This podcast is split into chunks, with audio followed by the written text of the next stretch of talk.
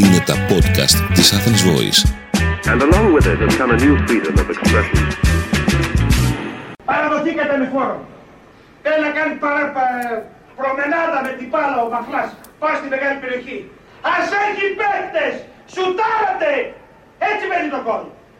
Χαίρετε, χαίρετε. Είμαι ο Γιώργος Ψύχας. Είναι ένα ακόμα επεισόδιο του νέου αθλητικού podcast της Athens Voice Προμενάδα. Σήμερα έχω την τεράστια χαρά και τιμή να υποδέχομαι εδώ στο στούντιο της Athens Voice έναν από τους πιο ταλαντούχους, κατά τη δική μου άποψη και νομίζω αρκετού κόσμου, ε, ανθρώπου του ίντερνετ. Πώς να το θέσω, δεν ξέρω. Θες το πώς θες, δεν έχω θέμα. Το Μάκη Παπασημακόπουλο. Γεια χαρά. Μάκη, καλησπέρα. Σε ευχαριστώ πάρα πολύ Ευχαριστώ για την πρόσκληση. που είσαι σήμερα εδώ. Thank you very much. Έχω αμέτρητους λόγους ε, που χαίρομαι που είσαι σήμερα εδώ. Θα πω επιγραμματικά τρεις. Νούμερο ένα, γιατί είμαι και εγώ πάρα πολύ μεγάλος φαν των επιτραπεζίων. Α, θαυμάσια. Οκ, δεν το ξέρω αυτό. Νούμερο δύο, είμαι Marvel fan. Προ- Ωραία. Γι' αυτό προς τιμήν σου έχουμε φέρει και το Θανάση και τον Ερικό εδώ.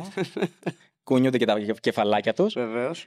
Θα τον ρίξω; Όχι, εντάξει. εντάξει. η βαρύτητα. Ε, και νούμερο 3, γιατί μετά από έξι επεισόδια, πέντε που έχουν ε, προβληθεί, είσαι ο πρώτος που μπορεί actually να μας πει, να μας απαντήσει στην πρώτη ερώτηση που θέτω σε όλους τους καλεσμένους μας. Τι θυμάσαι από το Μουντιάλ του 1994 που υπόθηκε αυτή η ατάκα; Με την προμενάδα, ναι. Λοιπόν, τι θυμάμαι από το Μουντιάλ του 1994. Εκείνη την περίοδο, λοιπόν, προετοιμαζόμουν για πανελλήνιες. Να δώσω πανελλήνιες. Ε, φυσικά δεν είχα κανένα ε, σκοπό να τις δώσω σοβαρά. Ήταν απλά από την πίεση των γονιών μου. Δεν είχα κανένα λόγο να πιστεύω ότι θα κάνω κάτι. Δεν είχα διαβάσει κιόλας, να είμαι στουρνάρι. Και ως γνήσιος ε, ως γνήσιο λαμόγιο, επειδή ήξερα ότι ήταν το πρώτο μάτς με την Αργεντινή, αυτό το περίφημο μάτς που ε, αν ε, σ- θυμάστε κάποιοι κάποιες από τότε, οι, τα ελληνικά μέσα αλλά και κύκλοι της εθνικής μας ομάδας είχαν πει η Αργεντινή είναι ψιλοξοφλημένη τώρα με το Μαραντόνα, έχουν υποθεί αυτές οι ατάκες. Ε, οι Βούλγαροι εντάξει μωρέ γείτονες τους έχουμε. Εντάξει μόνο εκεί με τους Αφρικάνους θα έχουμε λίγο θέμα. Και φάγαμε 4-4 και 2. Not bad, θα Καλός πω εγώ. σύστημα. Καλό, καλά πήγε αυτό. Ε, παίζαμε λοιπόν το πρώτο μάτς με τους Αργεντίνους. Εγώ ήμουνα στο φροντιστήριο, σε ένα φροντιστήριο στο Μαρούσι, κοντά στο σταθμό του ηλεκτρικού του Μαρουσίου. Και εκεί που δίνουμε ένα ψευτοδιαγώνισμα τύπου τεστ για τις Πανελλήνιες, ε, προφασίζω με αδιαθεσία, τύπου χάνομαι, σβήνω, χέζομαι, αυτό θα ξεράσω, αυτό θα- θα βγουν εκεί π- ποντίκια από τα μάτια μου. Και λέω πρέπει να φύγω, είμαι καλά, είμαι καλά, χάνομαι. Α, α, α, α. Και μου λέει να πας στο σπίτι του παιδί μου. Ναι, ναι, εντάξει, ευχαριστώ πάρα πολύ. ευχαριστώ». Φεύγω, ούτε δεν υπήρχαν κινητά τότε να πω μάνα, αλλά πάρε με τίποτα. Α, την πάρω τηλέφωνο, καρτοτηλέφωνο, Klein. Και κατέβηκα κάτω, πήγα σε ένα ε, ανθοπολείο δίπλα στον σταθμό του τρένου και είδα το παιχνίδι όρθιος ανάμεσα από κάτι τριαντάφυλλα, κάτι γλαδιόλες, κάτι γλάστρες, κάτι τέτοια και βρίζαμε μαζί με τον Ανθοπόλη το κάθε γκολ που έμπαινε. Και έτσι Τι- είδα το πρώτο μάτς.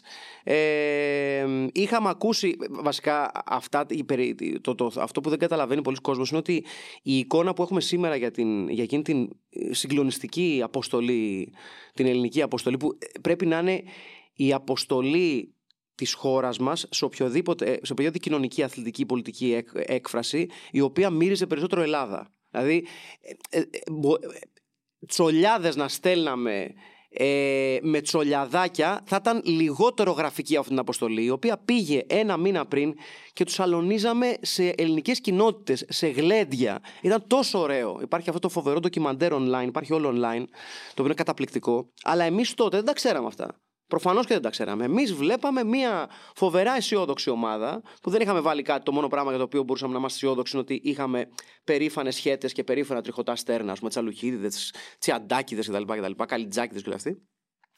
Ε, ε, νομίζαμε ότι ναι, OK, why not; Δεν, δεν είχαμε και τη σχέση που έχουμε σήμερα με την μπάλα, τη γνώση αυτή ότι ο Τάδε παίζει εκεί, γιατί έχω δει βίντεο του στο YouTube, γιατί έχω Wikipedia, γιατί έχω αυτά. Α, Βουλγαρία, μπλα, μπλα, οκ. Σιγά το Στόιτσκοφ, αυτόν ξέραμε, ας πούμε, πάνω κάτω. Άντε και τον Μπαλάκοφ που παίζει στη Γερμανία. Ε, τον Γκρεμενλίεφ, τον μετέπειτα μουντιαλικό στάρ που ήρθε στη χώρα μας, ασφαλώς τον Ολυμπιακό. Ε, τον Λέτσκοφ λόγω καράφλας. Δηλαδή δεν είχαμε γνώση για το τι είναι ας πούμε ο Τρίφων Ιβανόφ ας πούμε, τότε. Δεν, δεν ξέρω, ο Πένεφ. Δεν ξέραμε. Ε, η Αργεντίνη ξέραμε τον Μαραντόνα τον Κανίγια και είχαμε μείνει λίγο στο ότι ο Μαραντόνα ξεφύγει λίγο οπότε εντάξει. Μπατιστούτα ή λίγο που διαβάζαμε λίγο παραπάνω, βλέπαμε λίγο Ιταλικό πρωτάθλημα. Νιγηρία κανένανε. Δηλαδή τώρα σου λένε Ούτσο και Τσούκου και αυτά, ήσουν «Α, οκ. Αμοκάτσι. Γίτσες. Ναι, ε, ξέραμε το Γεκινή που θα ερχόταν μετά στην Ελλάδα. Άντε λίγο το κάνανε Αμοκάτσι. Το Φινίντι λίγο από τον Άγιαξ. Αυτά. Όλοι οι υπόλοιποι ήταν. Α, τι, βλ- τι, α, δεν ξέρω ποδόσφαιρο αυτή. Οπότε εμείς είχαμε πάει, όλοι μας, σαν χώρα, είχαμε πάει μια αισιοδοξία ότι μπορεί να κάνουμε κάτι. Α, υπήρχαν ρεπορτάζ τότε στην ΕΡΤ που, λέγαμε, τελ- που λέγανε κάτι Έλληνες διασποράς. Ναι, βεβαίως, τελικό με τη Βραζιλία. Βεβαίως. Η Βραζιλία πήγε. Ναι, η Βραζιλία πήγε. Εμείς Εμείς δεν δεν πήγαμε. πήγαμε. Ναι, ναι, ναι. Πήγαν οι Ιταλοί μου, αρκετοί καταλάβανε και αυτοί χάσαν πέραν τον μπάτζο. Ναι, οπότε ή- ήτανε, ήμασταν λίγο σε μια κατάσταση εκτάκτου ανάγκης όλη η χώρα τότε. Οπότε το βίωσα έτσι. Είδα τα μάτς όλα σε μια τέτοια κατάσταση, λίγο, λίγο στο όρθιο, λίγο με νερά, λίγο με κανένα γουρασάν, τέτοια πράγματα. Ε, αν θυμάμαι καλά, το 2-0 με την Ιγυρία το είχα δει με τον πατέρα μου, ο οποίος έβριζε από την αρχή, προφανώς, όπως κάνει πάντα. Ε, και αυτά. Αυτό. Και μετά, μετά είδαμε τις ε, ομιλίες. Πολλά χρόνια αργότερα θα βλέπαμε τις ομιλίες του Αλκέτα. Η αγάπη όμως για το ποδόσφαιρο, εντάξει, δεν περίμενε στα 18 σου να Ε, εμφανιστεί. όχι, ωραία, όχι, όχι, όχι. Καμία Είχε- σχέση. Ναι, ναι, ήταν, ήταν, ε, εγώ άργησα βέβαια να αγαπήσω την μπάλα ε, αρκετά. Δηλαδή η αδερφή μου συμπλήρωνε το κενό το ποδοσφαιρικό που υπήρχε στην καρδιά του πατέρα μου για το, τα, παι- το, το παιδί μου να γουστάρει το ποδόσφαιρο. Η αδερφή μου το συμπλήρωνε αυτό για ένα χρονικό διάστημα. Με έχω πήρα μπρος εγώ. Ε, μ, Στο περίφημο ε, μάτς της ΑΕΚ που σε έχουν πάρει με την αδερφή σου ο μπαμπάς σου μμμ. και έχει το αντιανομικό κάτω το ανδιάβροχο, ναι, ναι, ναι, και Ανδιάβροχο. το πατάω συνέχεια και γελάει όλο το γήπεδο. και ο μπαμπάς σου. Και ο πατέρας μου, φυσικά γελάει ο πατέρας μου, προφανώς γελάει ο πατέρας μου. Ε, εγώ μίσησα το γήπεδο από εκείνη τη μέρα, προφανώς. Δηλαδή, το μόνο που θα μπορούσα να κάνω για να το μισήσω περισσότερο μου πετάγανε, ξέρω εγώ, σκατά, δεν ξέρω, μπουκαλάκια. Το οποίο το δέχομαι, πλέον το χρεώνω αυτό. ε, εντάξει, τα έκανα υπηρεσίες σαν παιδιά. Ε, Οπότε ξέρεις, κάπως έτσι πήγε το πράγμα. Ε, ου- ουσιαστικά απογειώθηκε το ενδιαφέρον μου νομίζω στις, στα τέλη της δεκαετίας του 80, αρχές της δεκαετίας του 90. Εκεί απογειώθηκε και έγινε κατά δικό μου, δηλαδή απέκτησα δικά μου γούστα στην μπάλα. Γιατί μέχρι τότε ήταν κυρίως τα γούστα του πατέρα μου. Αυτό ήταν. Ε, τέλη δεκαετίας 80, αρχές δεκαετίας 90 αρχίζω και έχω ένα πιο, πιο ξεκάθαρο γούστο δικό μου στο ποδόσφαιρο. Δηλαδή αρχίζω και έχω αγαπημένους παίκτες δικούς μου που δεν εφάπτονταν στον πατέρα μου. Αγαπημένη ανάμνηση από το, από το ποδόσφαιρο γενικότερα, κάποιο μάτς που είδες και σου έχει μείνει χαραγμένος στη μνήμη σου. Το, Ή μια ιστορία από το γήπεδο, ας πούμε. Το όπως- τελικό της United με την Bayern που παίρνουμε το πρώτο Champions League με την United ε, στη Ferguson, στην Alex Ferguson εποχή το που χάναμε σε όλο το match 1-0 με εκείνο το, το goal του, του Baszler καλή του ώρα. Ε, μ, τι άλλο match θυμάμαι έτσι πάρα πολύ έντονα. Ε, μ, Θυμάμαι, μάτς, ε, θυ- θυμάμαι διάφορα σκόρπια μάτς εκείνης της ε, πολύ όμορφης Μπορντό αν θυμάμαι καλά με Ζιντάν, Ντουγκαρίλη, Ζαραζού που είχε πάει στο τελικό του UEFA κόντρα στην Bayern αν, αν δεν με απατάει η μνήμη μου τότε ο- που είχε σπάσει και το ρεκόρ του, του σκοραρίσματος ο Κλίνσμαν σε εκείνη τη διοργάνωση. Ε, τι άλλο θυμάμαι από μάτς. Θυμάμαι μπόλικα μάτς της Εθνικής Αγγλίας. Θυμάμαι γκο- ε, μα- μάτς από το, από τη- από το παγκόσμιο κύπελο της, ε, του 90 που πήγε πολύ καλά για μας ως Άγγλοι ασφαλώς. Ε, μ, τι άλλο θυμάμαι. Ε, θυμάμαι πάρα πολλά μάτς της Τσεχίας από το Euro του 96 λόγω Κάρελ Πομπόρσκι ε, το, τη μεγαλύτερη λ- λεοντίσια κόμμος που έχει περάσει νομίζω το ποδόσφαιρο, το σύγχρονο ποδόσφαιρο δεν πάμε 70s και αυτά ε, πολλά μάτς μωρέ, ναι. έχω κρατήσει πολλά μάτς στο, στο κεφάλι μου ναι. Αγαπημένη ιστορία από το γήπεδο, ωστόσο. Αγαπημένη ιστορία από το γήπεδο ε, είναι αρκετές. Θα έλεγα περισσότερο της γκρίνιας. Ω εκδή, έχω ζήσει πολλές ιστορίες γκρίνιας. Ήταν ε, εποχή του Μπάκοβιτς, του Λιούμπισα του Μπάκοβιτς που είχαμε πιστέψει ότι είναι ο νέος Μπάγεβιτς. Κυρίως επειδή ήταν από την ίδια χώρα. Φο- Φοβερή, φοβερό έτσι. Φοβερό επιχείρημα για να πιστεύεις ότι α, από την ίδια χώρα θα είναι, θα είναι καλός, θα είναι Μπάγεβιτς και αυτός θα είναι. Αν και είχε κα, καλές περγαμηνές, η αλήθεια είναι. Έρχεται λοιπόν ο του Μπάκοβιτ, δεν τα πάει καλά. Είχαμε φέρει και αυτόν τον δύσμηνο, τον, τον Τζίριτς, και σπάγαμε τα τζάμια στο, στο αεροδρόμιο τότε για να, τον, για να περάσει ο κόσμος μαζί του. Είχε χεστεί πάνω το κακομίρι, δικαίως που ήρθα. Από την Παρσελόνα το φέραμε. Ε, και έχει στραβώσει πλήρως η κερκίδα με τον Τουμπάκοβιτς, έχει τσουλήσει η σεζόν, δεν έχει πάει καλά. Και παίζουμε τον Πανιόνιο, χάνουμε 0-1 με γκολ του Ναλιτζή, αν δεν με πατάει η μνήμη μου, που παίζει να με πατάει. Και έχουμε μπροστά μου, μαζί είμαι εγώ και ένας φίλος μου που πηγαίναμε τότε στο γήπεδο, έχω ένας ηλικιωμένος που έχει μια σακούλα στα πόδια του και βρίζει συνέχεια. Όχι χιδέα όμως, δηλαδή δεν είναι τα κλασικά α, αυτό. Είναι ε, ε, αν χαθείτε άχρηστη, αυτό, τον ατάλο. Παλιό ρεμπεσικέρ. Δεν θα τελειώσει το μάτι, θα σας δείξω.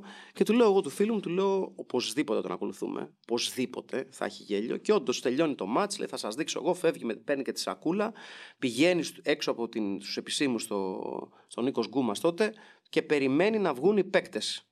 Έτσι, να βγουν οι παίκτες, να πάνε στα μάξια, τους έχουμε μαζευτεί όλο λαϊκό δικαστήριο. Αυτό βγαίνει ο Τσίριτς και βγάζει πλαστικό κεσέ γιαούρτι από τη σακούλα, τον αμολάει, φεύγει ο κεσές, σκάει στο μάρμαρο πίσω, παίρνει και τον Τσίριτς λίγο στον ώμο το γιαουρτώνει. Και είναι ο Τσίριτς με αυτό τον, τον πανικό που τον χαρακτήριζε σαν φάτσα. Αυτή την, του στυλ, τι κάνω εγώ εδώ, δεν ξέρω γιατί βρίσκομαι εδώ. Ποιος με έφερε, δεν ξέρω. Ε, ο οποίος είναι σε κατάσταση πλήρους πανικού. Αρχίζουν και φωνάζουν όλοι: Όχι τον Τζίριτ, ρε παιδιά! Όχι τον Ντράγκαν! Λες και. Και γιαουρτώσαμε το Μαραντόνα, ας πούμε, δεν ξέρω. Ε, και λέει: Τι είναι αυτό που μας φέρατε, δεν τρέπεστε, μωρέ!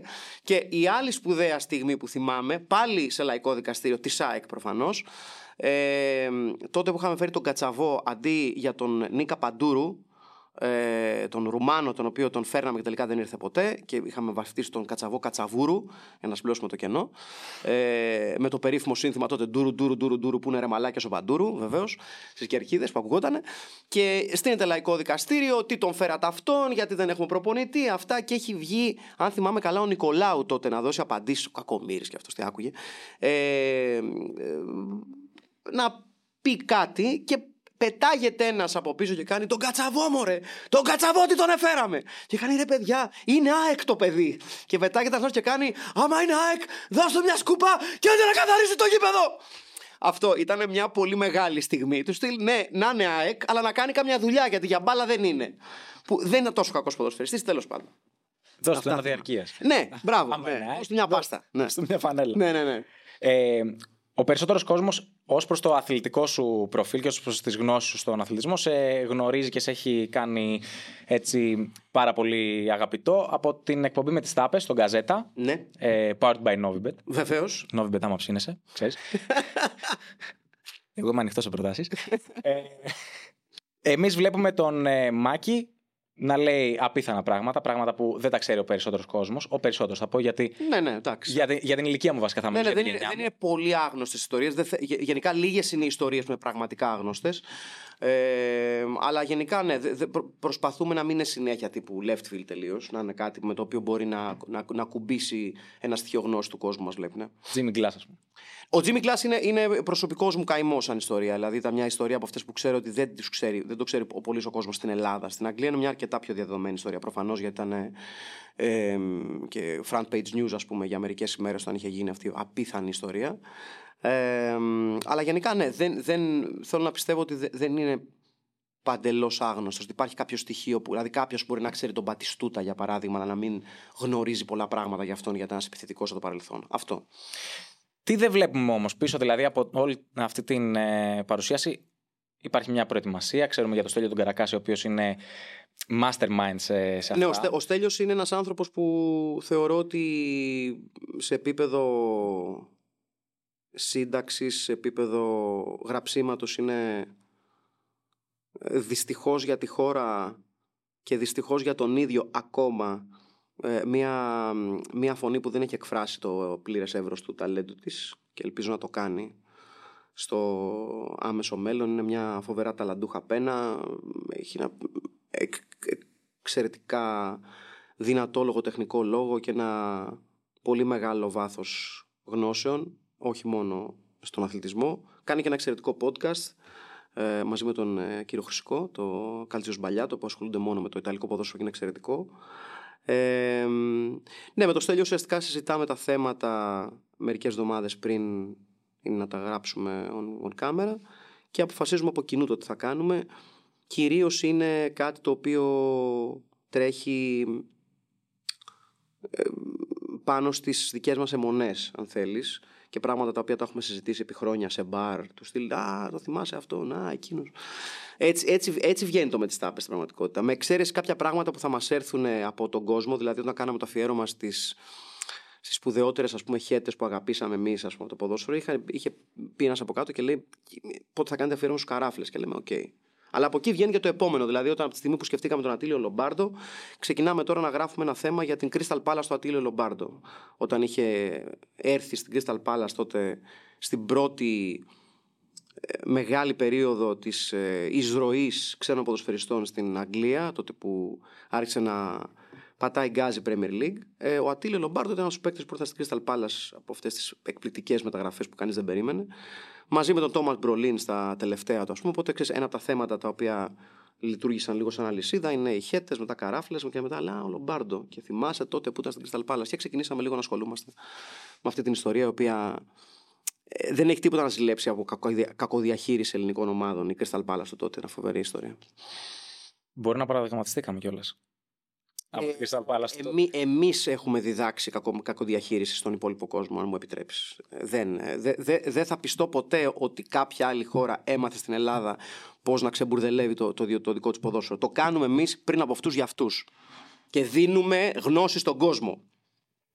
Έχουμε ανοίξει κάδ δικό μας. Ναι, ναι, ξεκάθαρα.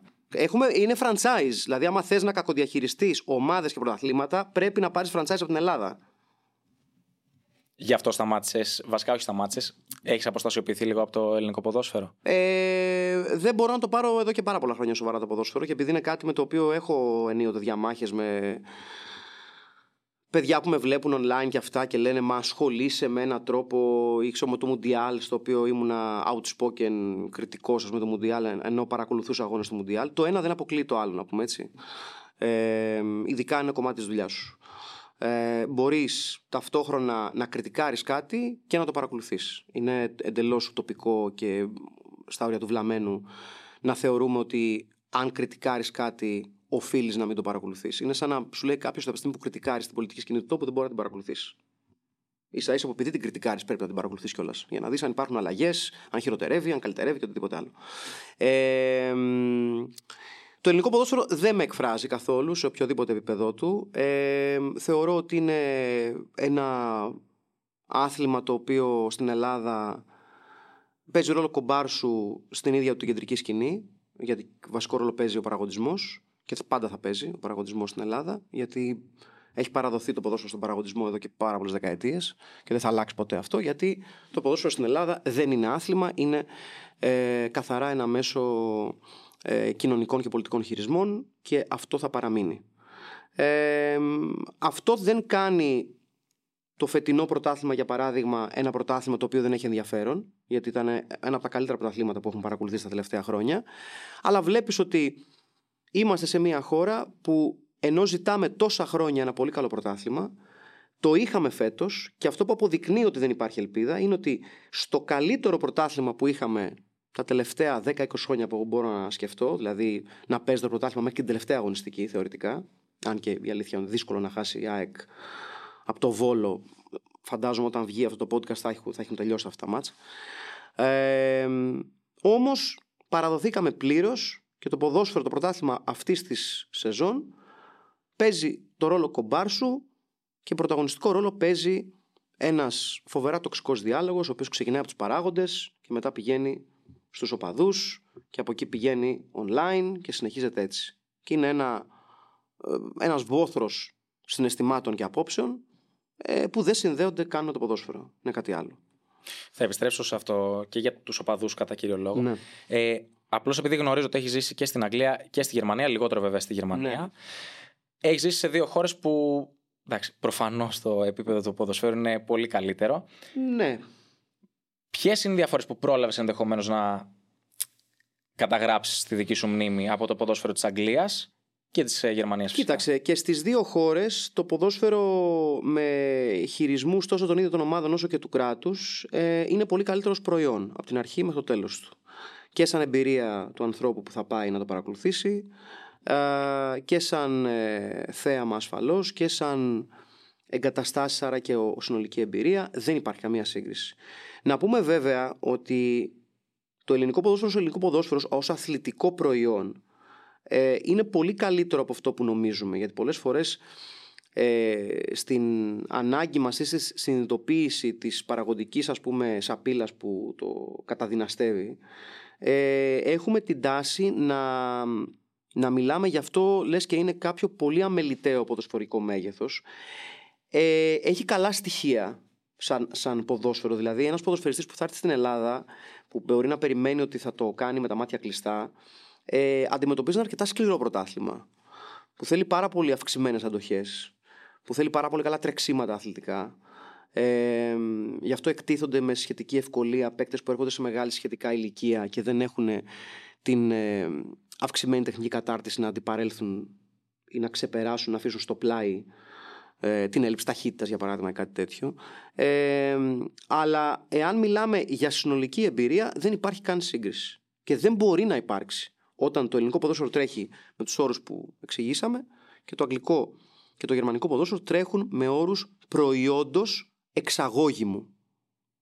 Δεν υπάρχει σύγκριση. Στην Ελλάδα δεν κοιτάμε να φτιάξουμε ένα προϊόν το οποίο είναι εξαγώγημο και από, το, και από την εξαγωγημότητά του, άρα και το διαφημιστικό του μούσκουλο να αρχίσει να εισπράττει το προϊόν, άρα και οι ομάδες. Στην Ελλάδα το ποδόσφαιρο υπάρχει ε, για άλλους λόγους. Ε, και ό,τι καλό βγαίνει από αυτό σε παικτικό ή ποδοσφαιρικό επίπεδο συμβαίνει despite that που λένε και στο χωριό μου και όχι εξαιτίας του. στο χωριό σου. Ναι, και όχι εξαιτίας του. Ε, στην Αγγλία και στην Γερμανία είναι κάτι άλλο. Και καλώς κάνει και είναι κάτι άλλο. Παρακολουθείς Premier League. Ε, ναι, ναι, κυ- κυρίως Premier League. Δηλαδή, αν, αν έπρεπε να το πάω ε, σε επίπεδο παρακολούθησης, είναι Premier League. Μετά, δηλαδή, φέτος είδα περισσότερο Γερμανία από κάτι άλλο. Φέτος είδα πολύ λίγο Ισπανία, για παράδειγμα, που είναι η πρώτη φορά που μου συμβαίνει. Ε, Ιταλία, που είναι για το προσωπικό μου αγαπημένο. Φέτος είδα Premier League, Γερμανία, Ιταλία με αυτή τη σειρά και ελάχιστη Ισπανία. Ε, είδα κάτι ξε, ε, ξέμπαρκα MLS που έχουν βελτιωθεί αρκετά και είδα και. Α, είδα πολύ Championship φέτος, που είναι δεύτερη κατηγορία Αγγλίας, και είδα και κάτι με ζεδάκια σκοτσέζικο. Θέλω να επιστρέψω στο με τις τάπες, γιατί πρέπει να σου πω ότι επικοινώνησα με κάποιους συνεργάτες Α, είμαστε. Okay. και ένας από αυτούς, δεν θα σου αποκαλύψω ποιος, υποθέτω θα τον καταλάβεις, μου είπε να μας πει την ιστορία με το τραπέζι. Ψάχνατε τραπέζι στην πρώτη σεζόν. Α, ναι, ο, ο Διομήδης φαντάζομαι θα στο πω αυτό. Ναι. Ο Διομήδης ο Πιτουράς, ο πολύ αγαπημένος συνεργάτης και φίλος, ο Διομήδης. Ε, με αυτόν στήσαμε το με τις τάπες. Ψάχναμε λοιπόν ένα τραπέζι για να ε, στήσουμε πάνω τα πραγματάκια, το σκηνικό με φόντο το, τη βιβλιοθήκη μου. Και επειδή δεν βρήκαμε κάτι τελικά, καταλήξαμε να πάρουμε το τραπέζι που είχα έξω στο μπαλκόνι. Στο μπαλκόνι, το οποίο ήταν ένα ξύλινο λίγο του κολού ένα τραπέζι, το οποίο ξέρεις, είναι ε, εξωτερικό τραπέζι με τα όλα του. Δηλαδή είναι με, με μικρές ταυλίτσε με κενά ανάμεσα. Δηλαδή δεν κάνει για τέτοια τραπέζι για γύρισμα. Δηλαδή είναι βαρύ. Ε, έχει συνέχεια σκόνη. Πρέπει να το βρούμε βρεγμένο πανί κάθε φορά στο, στο γύρισμα. Ε, ε, δεν θα μπορούσε να κάνεις κάτι πιο φτηνό. Πώς να σου πω. Το επόμενο είναι να βάλω ξέρω, εγώ, κάποιο σκηνικό μου πρόσωπο να κάνει το τραπέζι. Πώς να σου πω. Που αυτόν κάτι θα πρέπει να του δώσω. Ένα νερό, κάτι. Αλλά ναι, κάθε φορά λοιπόν που είχαμε γύρισμα έπρεπε να σέρνω το τραπέζι του μπαλκόνι μου για να το πηγαίνω μέσα. Ξέρεις, και δυσκολευόμουν πάρα πολύ να με ρωτάγανε καμιά φορά. Ξέρω, μα τι budget έχετε; Τι να σου εξηγώ τώρα, δίνω 5 ευρώ. Ξέρω, κάτι, Why not? κάτι τέτοιο. Επιστρέφω σε αυτό που είπαμε, που ξεκινήσαμε να λέμε πριν για το ελληνικό πρωτάθλημα και για το ελληνικό ποδόσφαιρο γενικότερα. Ναι. Μία ερώτηση που πάνω κάτω την κάνω σε- στους περισσότερους. Ο Έλληνας ξέρει ποδόσφαιρο; Και αν ναι, πόσο κομπλεξικός είναι. Αυτό, αυτό νομίζω ότι είναι το leading question και μετά έρχεται το, το άλλο, αν μου επιτρέψεις. Δηλαδή, αν, αν- για την περίπτωση της Ελλάδας. Ε, μ, το παδιλίκι του Έλληνα πολλές φορές δεν τον αφήνει να, να δει το ποδόσφαιρο με τη γνώση που ενδεχομένως έχει. Ε, δεν θεωρώ ότι ο, ο Έλληνας είναι άμπαλος. Θεωρώ όμως ότι τον τυφλώνει πάρα πολύ ο παδισμός του. Ε, δεν θεωρώ για παράδειγμα ότι αν πας στην Αγγλία θα συναντήσεις άπειρο κόσμο ο οποίος έχει μια βαθιά γνώση τακτικής ανάλυσης. Όμως το ποδόσφαιρο που σερβίρεται σε άλλες χώρες και ο τρόπος με τον οποίο σερβίρεται κάνει πολύ πιο εύκολο το να συγκεντρωθείς στη γνώση σου και την ανάλυση σου και να αφήσεις στην άκρη το, τον οπαδισμό σου. Ε, εδώ μην ξεχνάμε ότι οι αθλητικές εκπομπές στην Ελλάδα ε, έχουν όλες αν, ανάλυση διαιτησίας. Μην ξεχνάμε ότι μέχρι πριν από κάποια χρόνια γνωστός δημοσιογράφος ο οποίος ε, σηκώνει και τα χέρια ψηλά και απορεί για το πώς φτάσαμε εδώ που φτάσαμε και όταν γίνονται επεισόδια κτλ. κτλ. Ήταν ο ίδιος δημοσιογράφος που για χρόνια η δουλειά του ήταν να έχει συγκεκριμένη στήλη σε μεγάλη αθλητική εφημερίδα του τόπου και ε, να αναλύει διαιτητές έναν έναν με το, με το ονοματεπώνυμό τους. Για αυτή τη χώρα μιλάμε. Ε, και μετά ρωτάς γιατί ο κόσμος ασχολείται μόνο με τη διαιτησία; Γιατί εσείς που τους ταΐζετε από εκεί βγάζετε το ψωμί σας; Με το να σπέρνετε το σπόρο που φύτρωσε μετά στις, στα σκατόδεντρα ας πούμε, που, είναι το, ελληνικό- που, που ρίχνουν τη σκιά τους στο ελληνικό ποδόσφαιρο και μετά να απορούν, να σκόρουν τα χέρια ψηλά. Πώς φτάσαμε, ποιος να το έλεγε; Οπαδικέ εφημερίδες που λέει μας φάξανε και λένε Πόρε διάολο, γιατί βγαίνουν και πλακώνουν μετά. και Πόρε να, γιατί δεν μπορώ να καταλάβω. Ε, είναι ρε παιδί μου σαν να έχεις έναν έμπορο ναρκωτικών, ο οποίος πουλάει καπάκια πρέζα, ας πούμε, και να γεμίζει η γειτονιά του με χρήστες ναρκωτικών. Και να Πώς έγινε αυτό; Εγώ απλά την πούλαγα. Δεν ξέρω πώς έγινε μετά αυτό. Τέλος πάντων, ε, ο Έλληνας νομίζω ότι ξέρει αρκετά παραπάνω ποδόσφαιρο από όσο φαίνεται, αλλά νομίζω ότι το πρόβλημά του είναι αυτό. Ότι τον ενδιαφέρει κατά πρώτον ε, να μιλήσει οπαδικά και όχι να μιλήσει ποδοσφαιρικά. Επειδή κρατάω την ε, λέξη το παδελίκι που είπες στην αρχή ε, της απάντησής σου, είδαμε πέρυσι αυτό που έγινε με τη δολοφονία του Άλκη του Καμπανού στη Θεσσαλονίκη και έκτοτε αντί να σταματήσει όλη αυτή η παθογένεια να ηρεμήσουν τα πράγματα, βλέπουμε όλο ένα και περισσότερα σκηνικά Προφανώς. ξυλοδαρμών, Προφανώς. από, ε, απόπειρων ε, αυτοκτον, ε, αυτοκτονίας, λέω, δολοφονίας. Αυτό το πράγμα θα σταματήσει ποτέ και αν, αν σταματήσει τι θα πρέπει να γίνει, να το πάμε λίγο σε πολιτιακό επίπεδο, σε Δεν- δημοσιογραφικό επίπεδο; Δεν θα σταματήσει. Δεν μπορεί να σταματήσει. Γιατί είναι ένα, ένα οργανωμένο project το οποίο ταΐζει και βολεύει όλο το ελληνικό ποδόσφαιρο, τους παράγοντές του, τους δημοσιογράφους του, ε, τους ανθρώπους που ασχολούνται με τα μίντια γύρω από το ποδόσφαιρο γενικότερα. Δεν θέλει κανείς να σταματήσει αυτό το πράγμα. Εδώ μιλάμε για την ακραία υποκρισία του να μην λέμε ξεκάθαρα ε, το γιατί οδηγηθήκαμε στη δολοφονία του Άλκη του Καμπανού, έτσι. Δηλαδή, κάνουμε τα στραβά μάτια και κάνουμε τους Κινέζους για το τι συμβαίνει, ας πούμε, ε, στη Θεσσαλονίκη και ποιος κάνει κουμάντο εκεί πέρα, όσο έχει να κάνει με τους οπαδικούς στρατούς.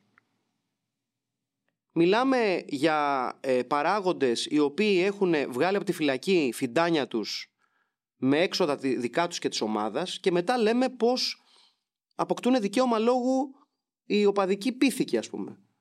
Μιλάμε για το ελληνικό ποδόσφαιρο το οποίο ε, σηκώνει τα χέρια ψηλά και τραβάει τα μαλλιά του σε περιπτώσεις δολοφονιών και ξυλοδαρμών και την επόμενη μέρα τα οπαδικά μέσα ταΐζουν αυτή ακριβώς τη μεριά. Μιλάμε για μία δολοφονία ενός παιδιού το οποίο έγινε μέσο για κλικαρίσματα και για προβολή στα site τα αθλητικά. Τι συζητάμε τώρα; Μιλάμε για κηδείες οι οποίες έγιναν πρώτο θέμα στα αθλητικά μέσα. Ποιον αφορά η κηδεία αυτού του παιδιού; Το μόνο που θα πρέπει να μας απασχολεί είναι ο θάνατός του. Τι δουλειά είχαν τα αθλητικά μέσα να πηγαίνουν σε κηδείες και μνημόσυνα; Με ποιο θράσος πηγαίνουν αυτοί οι άνθρωποι εκεί πέρα; Για να κερδίσουν κλικ. Για να κερδίσουν προβολή. Που καλά-καλά δεν είχε κρυώσει το πτώμα του και είχαμε κάθε μέρα ε, αφιερώματα αθλητικά site ε, στη μνήμη του Άλκη του Καμπανού και την επόμενη μέρα ή την ίδια μέρα να υπάρχουν άρθρα από τους δημοσιογράφους των ομάδων αδικηθήκαμε το βρώμικο σύστημα αυτό ενισχύοντας τη, τη στρατικοποίηση των οπαδών τους. Τι συζητάμε τώρα; Τίποτα δεν θα αλλάξει. Ποτέ. Γιατί κανείς δεν θέλει κάτι να αλλάξει. Κανείς δεν έχει την ειλικρίνεια να κοιτάξει τι φταίει. Κανείς. Καθόμαστε όλοι και κοιταζόμαστε. Σαν να μην τρέχει τίποτα. Αυτό που κάνουμε τώρα, που ανοίγουμε ένα θέμα που πρέπει να μας απασχολεί, πόσο δύσκολο είναι στην Ελλάδα; Δηλαδή θέλω να πω να καθίσουμε εκ των πραγμάτων να συζητήσουμε για να κοιτάξουμε τον εαυτό μας στον καθρέφτη και να μιλήσουμε ειλικρινώς. Και έτσι θέλω να σε πάω και σ- ε, στο εξωφρενικά σημαντικό podcast που συζητάς και αναλύεις ε, ζητήματα και της επικαιρότητας, έτσι ε, φλέγοντα, πόσο εύκολο είναι να πει κάποιος την αλήθεια στην Ελλάδα και την άποψή του; Μπορεί την άποψή σου μια χαρά τι λες. Δεν έχει σημασία όμως. Τώρα αυτό που συζητάμε δεν αφορά κανέναν. Κανέναν. Δηλαδή, ε, εγώ γι' αυτό νιώθω μια ευκολία να μιλάω και στον αέρα και οτιδήποτε, γιατί ξέρω ότι δεν έχει σημασία. Δηλαδή, εγώ δεν έχω ψευδεστήσει, δεν είμαι ο Λιάγκας που θα βγαίνω στις εκπομπές και να λέω: Λοιπόν, εγώ σήμερα θα δικάσω αυτό και θα, πω, ότι θα χρησιμοποιήσω ας πούμε, γεγονότα για να πω την γνωμάρα μου, γιατί νομίζω θα αλλάξω τον κόσμο. Θα είμαι δημόσιος κατήγορος. Χεστική φοράδα, σταλόνι. Δεν ενδιαφέρει κανέναν. Κανέναν δεν ενδιαφέρει. Ούτε θα έπρεπε να. Δηλαδή, ε, σε, σε, σε μια λειτουργική κοινωνία, αυτά τα πράγματα δεν θα έπρεπε ποτέ να φτάσουν εκεί. Δηλαδή, δεν, δεν, δεν θα έπρεπε να είναι η δουλειά μου, σου, τους να μιλάνε σε ένα μικρόφωνο ε, για να πούνε τι. Από τη στιγμή που δεν υπάρχει τίποτα σε, σε ένα οργανωτικό και κομβικό και, και λειτουργικό επίπεδο κρατικό, δεν υπάρχει τίποτα. Τίποτα. Τίποτα. Δολοφονείται κόσμος στους δρόμους με ξεκάθαρα οπαδικά κριτήρια τα οποία ταΐζονται από παράγοντες ομάδων και εμείς ψάχνουμε τους λόγους. Ποιες αλήθειες και ποια μικρόφωνα και τι, και τι έγινε. Τι συνέβη, να μιλήσουμε τώρα σήμερα και τι έγινε. Ό,τι θα πει τι, είπε ο Μάκης αυτό. Πω, πω, τι λέει ρε παιδί μου. Δεν θα αλλάξει τίποτα. Γιατί αυτοί οι οποίοι δημιουργούν, ταΐζουν και διατηρούν αυτή την κατάσταση έχουν συγκεκριμένους λόγους να το κάνουν και θα συνεχίσουν να το κάνουν. Ό,τι και να λέμε, όποιοι και να το λένε. Από τη στιγμή που το κράτος σφυρίζει αδιάφορα και δεν έχει καμία διάθεση να κάνει καμία κομβική παρέμβαση, ουσιαστική παρέμβαση. Όχι και κλεισμένο των θυρών, διαγωνιστικούλες, κάνα πρόστιμο και τέτοια. Τα οποία θα πέσει η τιμή τους στα, στα αθλητικά δικαστήρια και οι 10 αγωνιστικές θα γίνουν 6. Πω, πω, τι λέει, παιδί μου. Τους πάσαμε τα μούτρα τώρα. Το πράγμα χειροτερεύει, γίνεται μόνο χειρότερο και συνεχίζουμε και έχουμε το θράσος να αναρωτιόμαστε γιατί. Λες και γεννηθήκαμε χθες. Το μόνο πράγμα που δεν μπορούμε να πούμε είναι ονόματα. Για τον πολύ απλό λόγο. Γιατί ο παραγωγισμός στην Ελλάδα σκοτώνει. Αυτό είναι. Ε, εσύ είτε, είτε έχει να κάνει με το, για την εκπομπή με τις τάπες είτε για το εξωφρενικά σημαντικό podcast έχεις ε, αλληλεπίδραση με τον κόσμο, συζητάς για αυτά που συζητάς είτε έχει να κάνει με το περιεχόμενο το αθλητικό που είναι λιγάκι πιο ας πούμε εύπεπτο ας μου επιτραπεί έκφραση και το λέω με κάθε σεβασμό ε, είτε έχει να κάνει με πιο σοβαρά και μείζωνα ζητήματα. Ενώ τι, τι, τι παίρνεις από τον κόσμο. Ο κόσμος συνειδητοποιεί πόσο λάθος έχει πάει το πράγμα. Κάτσε, για, για να το ξεκαθαρίσουμε. Εγώ δεν έχω την ψευδέστηση ότι είμαι εδώ για να αλλάξω. Ότι είμαι κανένας εγκέφαλος που θα. Ε, θα μορφοποιήσει γνώμες, απόψεις και τέτοια. Καμία τέτοια ψευδέστηση δεν έχω. Εγώ μιλάω για τον εαυτό μου. Εγώ ε, το λέω συνέχεια ότι δεν με αφορά ποιους αφορά η γνώμη μου. Δεν με ενδιαφέρει καθόλου. Ε, το εξωφρενικά σημαντικό podcast στήθηκε ως ένα, παραλήμα, παλα, ένα παραλήρημα τέλος πάντων που θα είχα κάθε εβδομάδα και τέτοιο παραμένει. Εάν τυχόν υπάρχουν άνθρωποι που συμφωνούν με την άποψή μου, καλώ. Εάν δεν υπάρχουν αυτοί οι άνθρωποι, επίσης καλώ. Ε, δεν είμαι εδώ για να προτείνω την άποψή μου ως ε, μια σωτηρία ή ως μια παγκόσμια αλήθεια. Έτσι, δεν με αφορά αυτό το πράγμα. Ε, και δεν με αφορά γιατί δεν έχω την παραμικρή ελπίδα για αυτόν τον τόπο γενικότερα. Το έχω ξαναπεί. Δεν έχω ελπίδες για, για την Ελλάδα για να γίνει κάτι καλό. Τουλάχιστον στα χρόνια τα δικά μου. Αν θα γίνει όταν θα έχω πεθάνει, μπορεί, δεν ξέρω. Πάντως, ε, το να γίνει κάτι ουσιαστικό σε οποιοδήποτε επίπεδο το οποίο μας αφορά στην καθημερινότητά μας, δεν το βλέπω. Ε, συζητάω με κόσμο. Η αλήθεια βέβαια είναι ότι έχω κάποιες κοινωνικές αναπηρίες, οπότε δεν μπορώ να σου πω ότι είναι κάτι το οποίο το επιδιώκω στεναρά ή ξέρω εγώ. Ε, για παράδειγμα, ο, ο συνεργάτης μου, Αλέξανδρος Τσουβέλλα, έχει μια πολύ μεγαλύτερη ευχέρεια να μιλάει με τον κόσμο. Ε, είναι φυσικό του ταλέντο, βγαίνει από μέσα του η, η, η ευκολία με την οποία συζητάει. Εγώ δεν το έχω αυτό το πράγμα. Ε, οπότε, ε, εάν εκφράζω ή οι απόψεις που εκφράζω βρίσκουν κάποια αυτιά που λένε Α, ναι, και εγώ το πιστεύω αυτό. OK. Okay. Ε, Επίσης, οκ, αν δεν συμφωνούν. Ξέρεις, ο καθένας έχει την άποψή του. Θέλω να το πάω, ξεκινάω αυτή την κουβέντα γιατί θέλω να το πάω λιγάκι στα social media, γιατί βρισκόμαστε στην εποχή που εντάξει, κυριαρχούν ε, κατά ψέματα. Και υπάρχει όλη αυτή η τοξικότητα εκεί έξω που καλώς κακώς κάποιος τους επηρεάζει, κάποιος, ε, κάποιος όχι. Εσύ που βγαίνεις, έχεις ένα βήμα και βγαίνεις και εκφέρεις την άποψή σου εφόσον ενώ δέχεσαι την ε, άποψη του κόσμου, πού σταματάει μια επικοδομητική κριτική ότι ξέρεις κάτι, Μάκη, άκουσα αυτό που είπες, δεν συμφωνώ, γι' αυτό και γι' αυτό το λόγο, επιχειρηματολογώντας ανθρώπινα όρημα. Ναι. Και πού ξεκινάει η όλη αυτή η κατάσταση που υποβοηθάτε από τα social media, της τοξικότητας ότι είσαι βαμμένος, είσαι το ένα, είσαι το άλλο. Όσο έχει να κάνει με αυτό, ε, το καλό, το μοναδικό ίσως καλό, από τα λίγα καλά, για να μην το ισοπεδώσω τελείω, που μας έχουν δώσει στα social media, είναι ότι μπορούμε να μπλοκάρουμε κόσμο. Δηλαδή, ένας άνθρωπος ο οποίος θέλει να συζητήσει μαζί, μαζί σου και δεν θέλει να συζητήσει μαζί σου, θέλει να σε βάλει στον τοίχο να σε σταυρώσει και θέλει να σου πει για τη μάνα στον πατέρα σου, για τα πεθαμένα σου, για ε, μη σε πετύχομαι, δεν υπάρχει κανένα νόημα να κάτσεις να συζητήσεις μαζί του. Κανένα.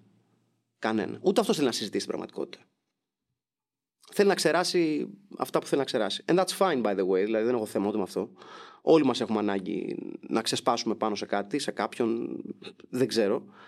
Ε, δεν είναι καλ- καλό να ξεσπάσει κάποιον με σωματικό τρόπο, αλλά αν, εάν, πώς να σου πω, εάν το να ξεσπάσει κάποιος πάνω μου για να με βρήσει ε, θα τον κάνει να μην τρακάρει ξέρω, εγώ, 10 λεπτά μετά από τα νεύρα του, οκ, δεν έχω θέμα. Ούτε, ούτε εμένα επηρεάζει την πραγματικότητα, ούτε αυτός επηρεάζεται με κάποιο αρνητικό τρόπο στην πραγματικότητα. Γράφει, ξερνάει, φεύγει.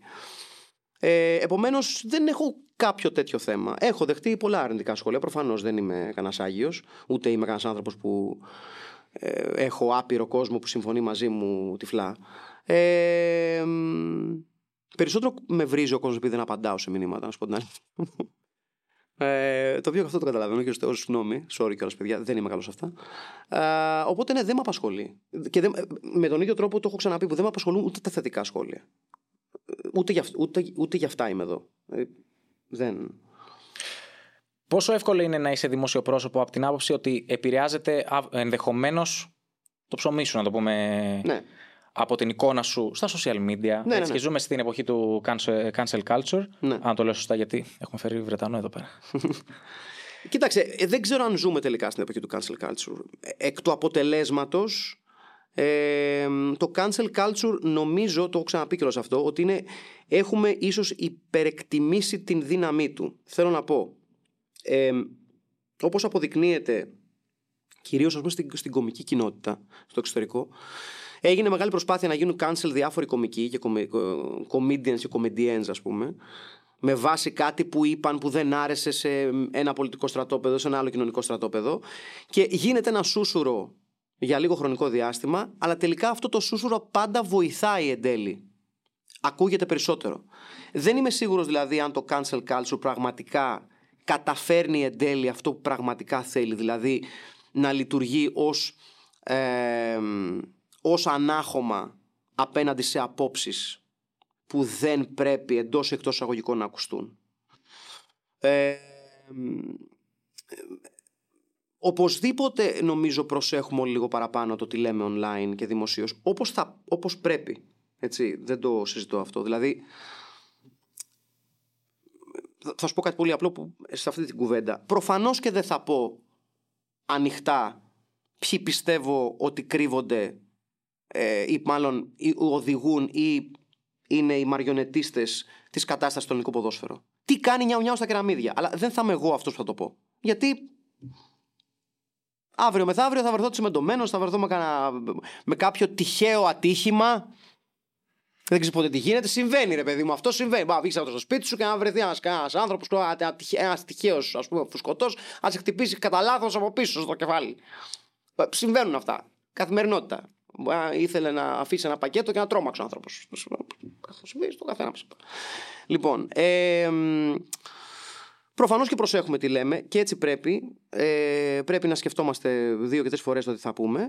Αλλά ο, α- αν, δεν δεν νιώθω δηλαδή ότι αλλάζω αυτό που θέλω να πω. Αν προς τα εκεί το πας, δηλαδή αν, ξέρεις, αν το cancel culture είναι κάτι που με φοβίζει, αν επειδή ξέρεις, ο λόγος μου βγάζω το ψωμί μου. Ναι, βγάζω το ψωμί μου. Θεωρώ όμως ότι εν τέλει δεν λέω κάτι τόσο συνταρακτικό. Δεν λέω κάτι το οποίο είναι προσβλητικό. Λέω κάτι το οποίο στηρίζεται κυρίως ενίοτε στα νεύρα μου που έχω, με αυτό που βλέπω και με αυτό που ζω. Αυτό. Το οποίο όμως. Νομίζω ότι όλοι μας έχουμε νεύρα με την κατάσταση που ζούμε. Ε, δεν νομίζω ότι η ελληνική κοινωνία είναι αυτή τη στιγμή ένα πλαίσιο μέσα στο οποίο ζούμε, το οποίο μας δίνει πάρα πολύ χαρά. Εκτός αν είσαι εξαιρετικά πλούσιος. Οπότε, οκ. Αλλά για, το, για τη συντηρητική πλειοψηφία του κόσμου, δεν νομίζω ότι η ελληνική κοινωνία είναι κάτι το οποίο μας δίνει πάρα πολύ χαρά. Σαν επίπεδο ζωής, σαν επιλογές ζωής για το μέλλον μας, για το μέλλον των παιδιών σας, γιατί εγώ δεν έχω. Ε, εγώ ας πούμε σαν, σαν Μάκης δεν ξέρω αν θα ήθελα να φέρω παιδί στο, στον κόσμο. Ζώντας στην Ελλάδα. Ναι. Περισσότερο το πήγαινα στο. Όχι στο να αλλάζει τι λες, στο να λες λιγότερα. Κατάλαβες. Δεν λέω και πάρα πολλά. Δεν, δεν, δεν νομίζω ότι λέω κάτι σ- συγκλονιστικά πολύ. Έτσι, δηλαδή μια φορά την εβδομάδα κάνω. Όχι, εννοώ, εννοώ ότι θα ήθελες να λες περισσότερα. όχι, όχι, όχι. Ό,τι είναι να πω, αυτό, το, αυτό, αυτό λέω. Δεν έχω. Δεν νιώθω δηλαδή ότι φεύγω από ένα μικρόφωνο και έχω απόθεμα. Ότι ξέρεις, είχα και ένα άλλο σάντουιτς να φάω. Ότι είναι, ό- ό,τι ήρθα να φάω το φάγα. Εν τω μεταξύ, επειδή τώρα λόγω της Rexham Μμ. ήθελα να το συζητήσουμε και αυτό. Ε, όπου εντάξει, εκτός από το Ryan Reynolds, να το πούμε αυτό. Όποιος δεν ξέρει τον ε, Rob Ε, Θες να το πεις εσύ ε, που- κάτσε, είναι. Μα, Μάκε- μα, ε, Μάκελχένι, κάπως Μάκελ έτσι. Χένι, Ναι, ναι, κάπως έτσι, ναι. Όποιος δεν το ξέρει, και αναφέρομαι και στους δημοσιογράφους, προφανώς δεν έχει δει την εποποιή αυτή, τη- το It's Always Sun in Philadelphia. Ένας εντάξει, ένα τρομακτικά ταλαντούχος άνθρωπος, ε, και επειδή το βλέπω ξανά όταν ξεκίνησε η φάση με τη Rexham, άρχισα να το, ξα- να το ξαναβλέπω από την αρχή. Και τώρα μου ήρθε ο, ο Ντάνι Ντεβίτο με τα σάντουιτς που τρώει συνέχεια Ναι. σάντουιτς, κάτι, και μπορεί να κάθεται εκεί πέρα ξέρω, εγώ, στο μπαρ και να βγάλει ένα σάντουιτς να. Η να καλύτερη φάει. τροφή στον κόσμο. Τα λέμε αυτά. Τα σάντουιτς είναι η καλύτερη τροφή στον κόσμο. Βλέπω στο έναν ε, κωμικό τον Κώστα τον Κρυό, Ναι. νομίζω, που φτιάχνει βιντεάκια συνδυασμό ψωμί, ε, αλαντικό, μαρμελάδα και τυρί. Ναι, είναι Και μια. μετά από πριν- Ναι, ο, ο Κώστας ο Κρύος έχει κάνει ένα, μια διασκευή μιας ιστορίας που υπάρχει online από τα πιο μεγάλα, ας πούμε, από τις πιο μεγάλες επιτυχίες στο TikTok το Roll for Sandwich το οποίο ένας εξαιρετικός Αμερικάνος ο οποίος ε, φτιάχνει σάντουιτς ε, βασισμένα εξ ολοκλήρου στο ζάρι είναι, και ο Κώστας ο Κρύος ουσιαστικά αυτό, αυτό κάνει μια διασκευή, μια πιο έτσι bare bones διασκευή σε αυτό. Αν δεν τον έχετε ανακαλύψει ακόμα τον ε, Roll for Sandwich, ανακαλύψτε τον, είναι καταπληκτικό content. Ε, για τη Rexham, για τη φάση, γιατί ήθελα να το. Να το... Εντάξει, η- η Rexham νομίζω ότι είναι μια πολύ ωραία ποδοσφαιρική ιστορία. Ε, όποιος έχει δει το ντοκιμαντέρ νομίζω μπορεί να πιστεί γι' αυτό.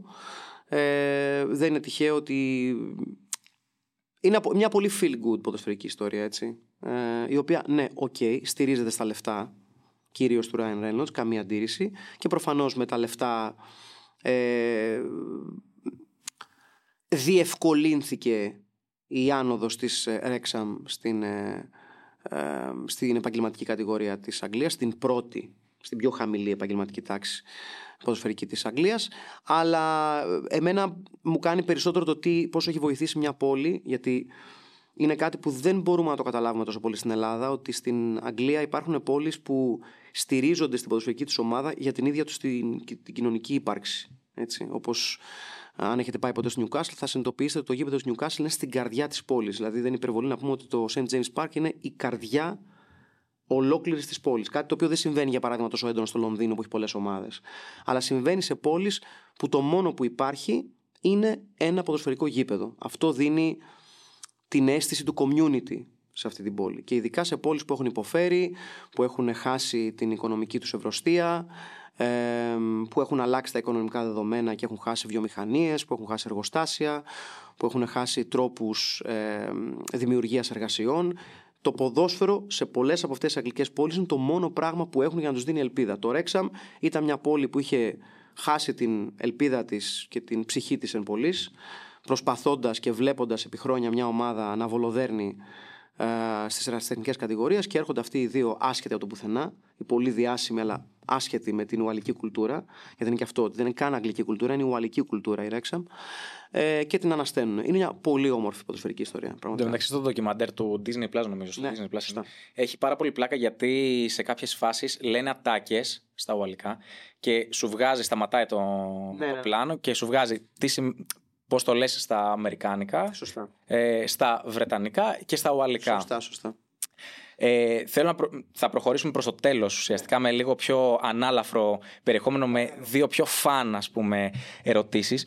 Ε, θέλω να μου αντιστοιχίσεις τα, τέσσερα παιδιά, τα τρία παιδιά του πλεκτου τον Γιώργο, τον Αλέξανδρο και τον Νικόλα και τον Διομήδη. Θα ήθελα πάρα πολύ και το Στέλιο, απλώς επειδή ενώ δεν υπάρχει τριβή, δεν τον ε, γνωρίζω, δεν- Οκ. ε, να μου τους αντιστοιχίσεις με cult, φυσι- ε, cult φυσιογνωμίες του παγκόσμιου αθλητισμού, αν θέλεις συγκεκριμενοποίησέ το του ποδοσφαίρου. Δύσκολο αυτό τώρα. Λοιπόν, κοίταξε. Ο... Βάσει των χαρακτήρων τους εννοώ. Ναι, ο Γιώργος θα ήταν κάτι σε στυλ ποδοσφαιρικού μαραθωνοδρόμου. Δηλαδή, επειδή τρέχει πάρα πολύ σε αγώνες και αυτά. Ε, θα έλεγα ότι είναι, ξέρεις, θα τον έλεγα λίγο καντέ. Είναι τέτοιος. Ε, καταπίνει χιλιόμετρα, ρε παιδί μου. Βέβαια, θα έρθω εδώ, θα απαντήσω, γιατί είχαμε και τον ε, Άγγελο και τον Ναι. ε, Δημήτρη. Ο Άγγελος στο πρώτο επεισόδιο μου είχε πει ότι. Αυτό θα το θυμάμαι μέχρι να τελειώσει η προμενάδα. Ότι αν ο Γιώργος έσβηνε τα κεράκια ξέρω, εγώ, των φετινών γενεθλίων του, θα ευχόταν του χρόνου να μην χρειαστεί. Ότι και καλά είναι απαισιόδοξος. Και επειδή ο Καντέ είναι συνήθως με ένα χαμόγελο. Εντάξει, δεν έχει πια τόσο έντονο χαμόγελο όσο είχε στην αρχή της καριέρας του, ή τέλος πάντων όταν, όταν άρχισε να τσιμπάει η καριέρα του στη Λέστερ. Εντάξει, στην Τσέλσι παίζει. Πώς να έχει χαμόγελο. Ναι, εντάξει, δηλαδή δεν. ε, Βέβαια, ας έπαιζα εγώ στην Τσέλσι και ας ήμουν δυστυχής με τα λεφτά που μπαίνουν στο λογαριασμό μου από το συμβόλαιο της Τσέλσι. Αλλά τέλος πάντων, οκ. Ναι, θα το πω καντέ καθαρά για, ε, ε, για αθλητικούς λόγους. Δεν θα το πάω τόσο, τόσο υπαρξιακά όσο το πήγε ο Άγγελος. Γεια σου, Άγγελε.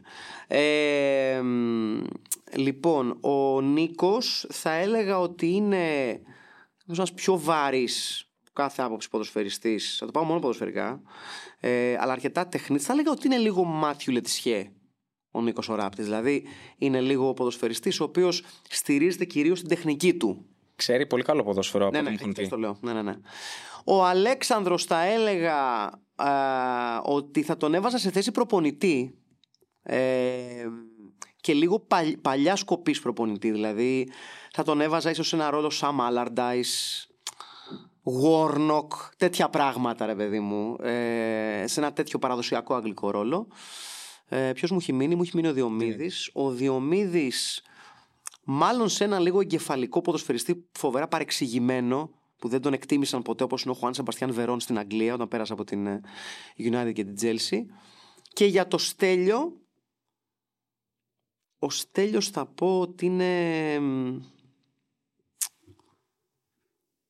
μα το πήγαινα λίγο παλιά και θα έλεγα Τσάρλι Τζόρτζ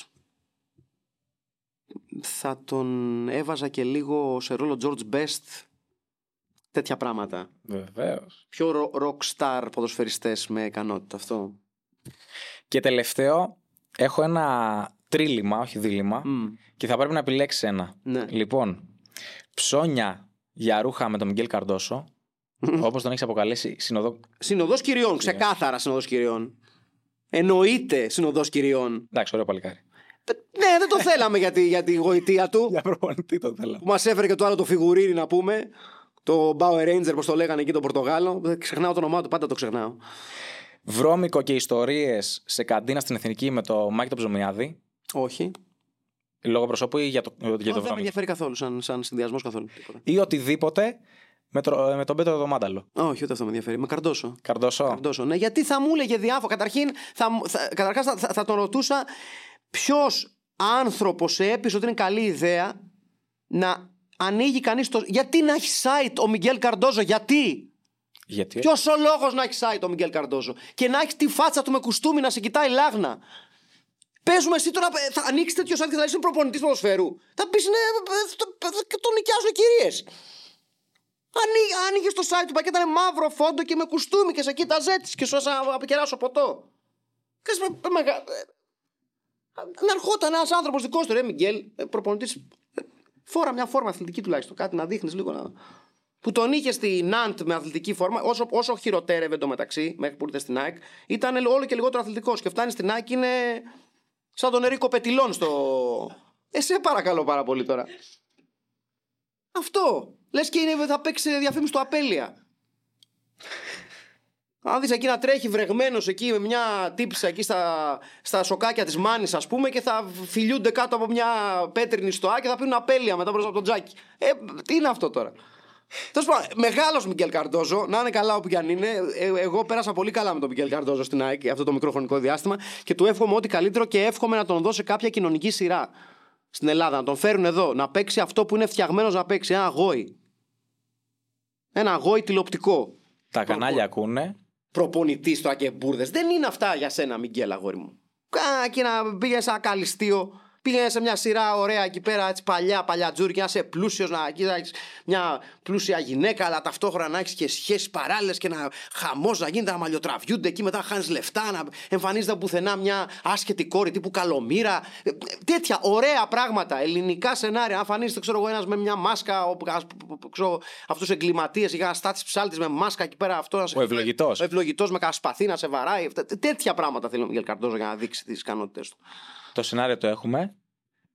Τον πρωταγωνιστή τον έχουμε. Φανώς και τον έχουμε. Σκηνοθέτη έχουμε. Ναι, ναι. Το ναι, Μάκη. ναι. Και νομίζω ότι η πρόταση είναι δεδομένη για τα, για τα ελληνικά κανάλια. Μακάρι να γίνει μια τέτοια παραγωγή. Γιατί όχι, Μιγγέλ Καρντόσο ο πρωταγωνιστής. Ένα τίτλο και κλείνουμε έτσι. Ένα τίτλο για αυτή τη σειρά. Δηλαδή το έβλεπες. Α, ε, α, ναι. Ε,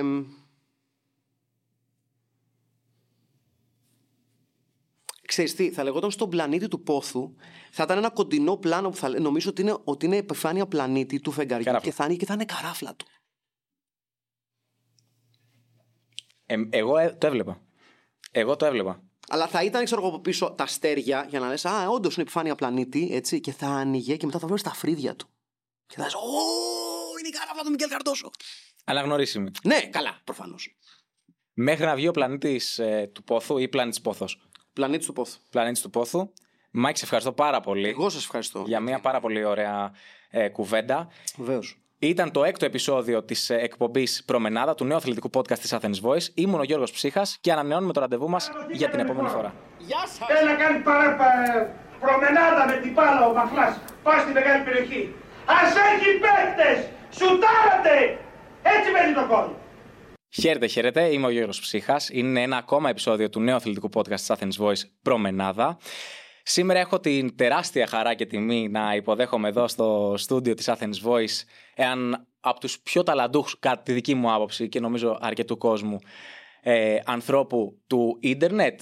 Πώς να το θέσω, δεν ξέρω. Θες το πώς θες, δεν έχω θέμα. Το Μάκη Παπασημακόπουλο. Γεια χαρά. Μάκη, καλησπέρα. Σε ευχαριστώ πάρα πολύ Ευχαριστώ για την πρόσκληση. που είσαι σήμερα εδώ. Thank you very much. Έχω αμέτρητους λόγους ε, που χαίρομαι που είσαι σήμερα εδώ. Θα πω επιγραμματικά τρεις. Νούμερο ένα, γιατί είμαι και εγώ πάρα πολύ μεγάλος φαν των επιτραπεζίων. Α, θαυμάσια, οκ, δεν το ξέρω αυτό.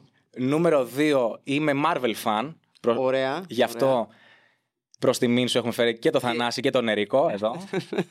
Κουνιούνται και τα κεφαλάκια τους. Βεβαίως. Θα τον ρίξω; Όχι, εντάξει. εντάξει. η βαρύτητα. Ε, και νούμερο 3, γιατί μετά από έξι επεισόδια, πέντε που έχουν ε, προβληθεί, είσαι ο πρώτος που μπορεί actually να μας πει, να μας απαντήσει στην πρώτη ερώτηση που θέτω σε όλους τους καλεσμένους μας. Τι θυμάσαι από το Μουντιάλ του 1994 που υπόθηκε αυτή η ατάκα; Με την προμενάδα, ναι. Λοιπόν, τι θυμάμαι από το Μουντιάλ του 1994. Εκείνη την περίοδο, λοιπόν, προετοιμαζόμουν για πανελλήνιες. Να δώσω πανελλήνιες.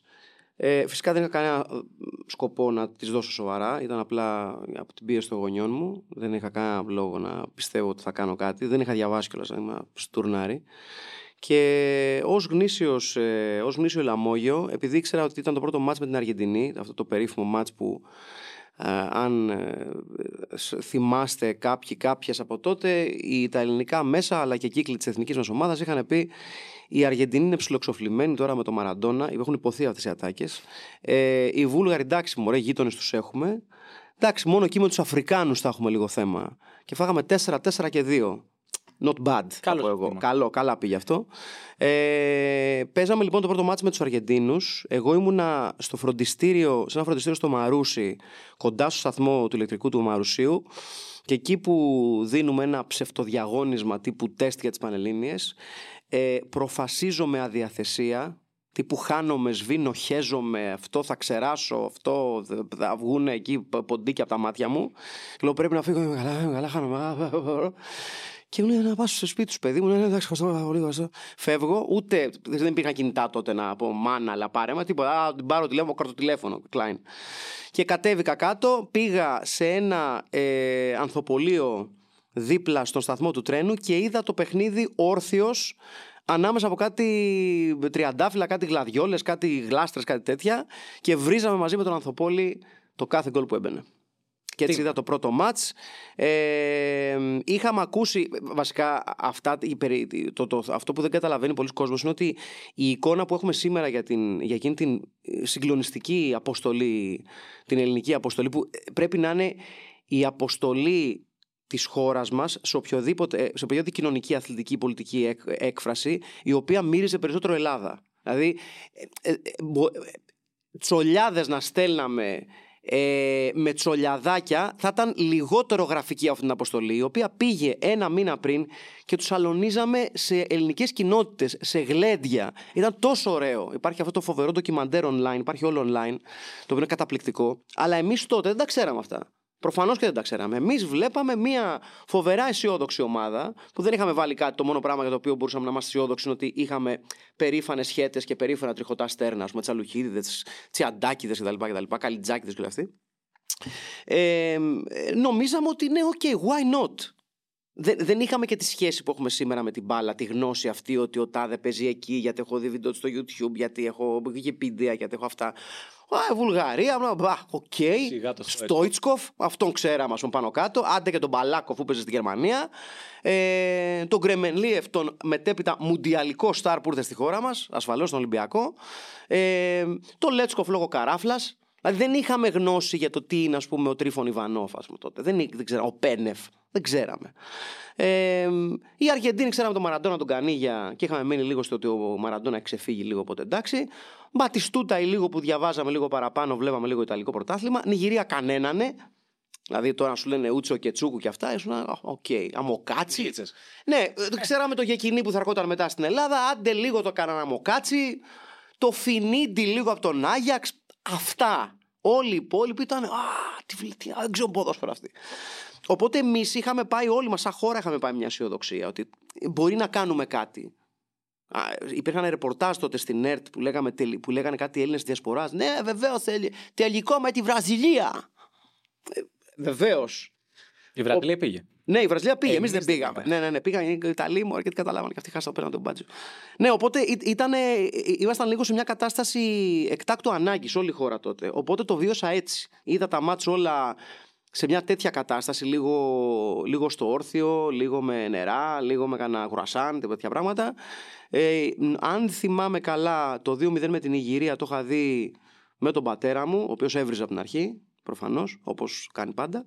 Ε, και αυτά. Αυτό. Και μετά, μετά είδαμε τις ε, ομιλίες. Πολλά χρόνια αργότερα θα βλέπαμε τις ομιλίες του Αλκέτα. Η αγάπη όμως για το ποδόσφαιρο, εντάξει, δεν περίμενε στα 18 σου να Ε, εμφανιστεί. όχι, ωραία, όχι, όχι, όχι. Καμία Είχε- σχέση.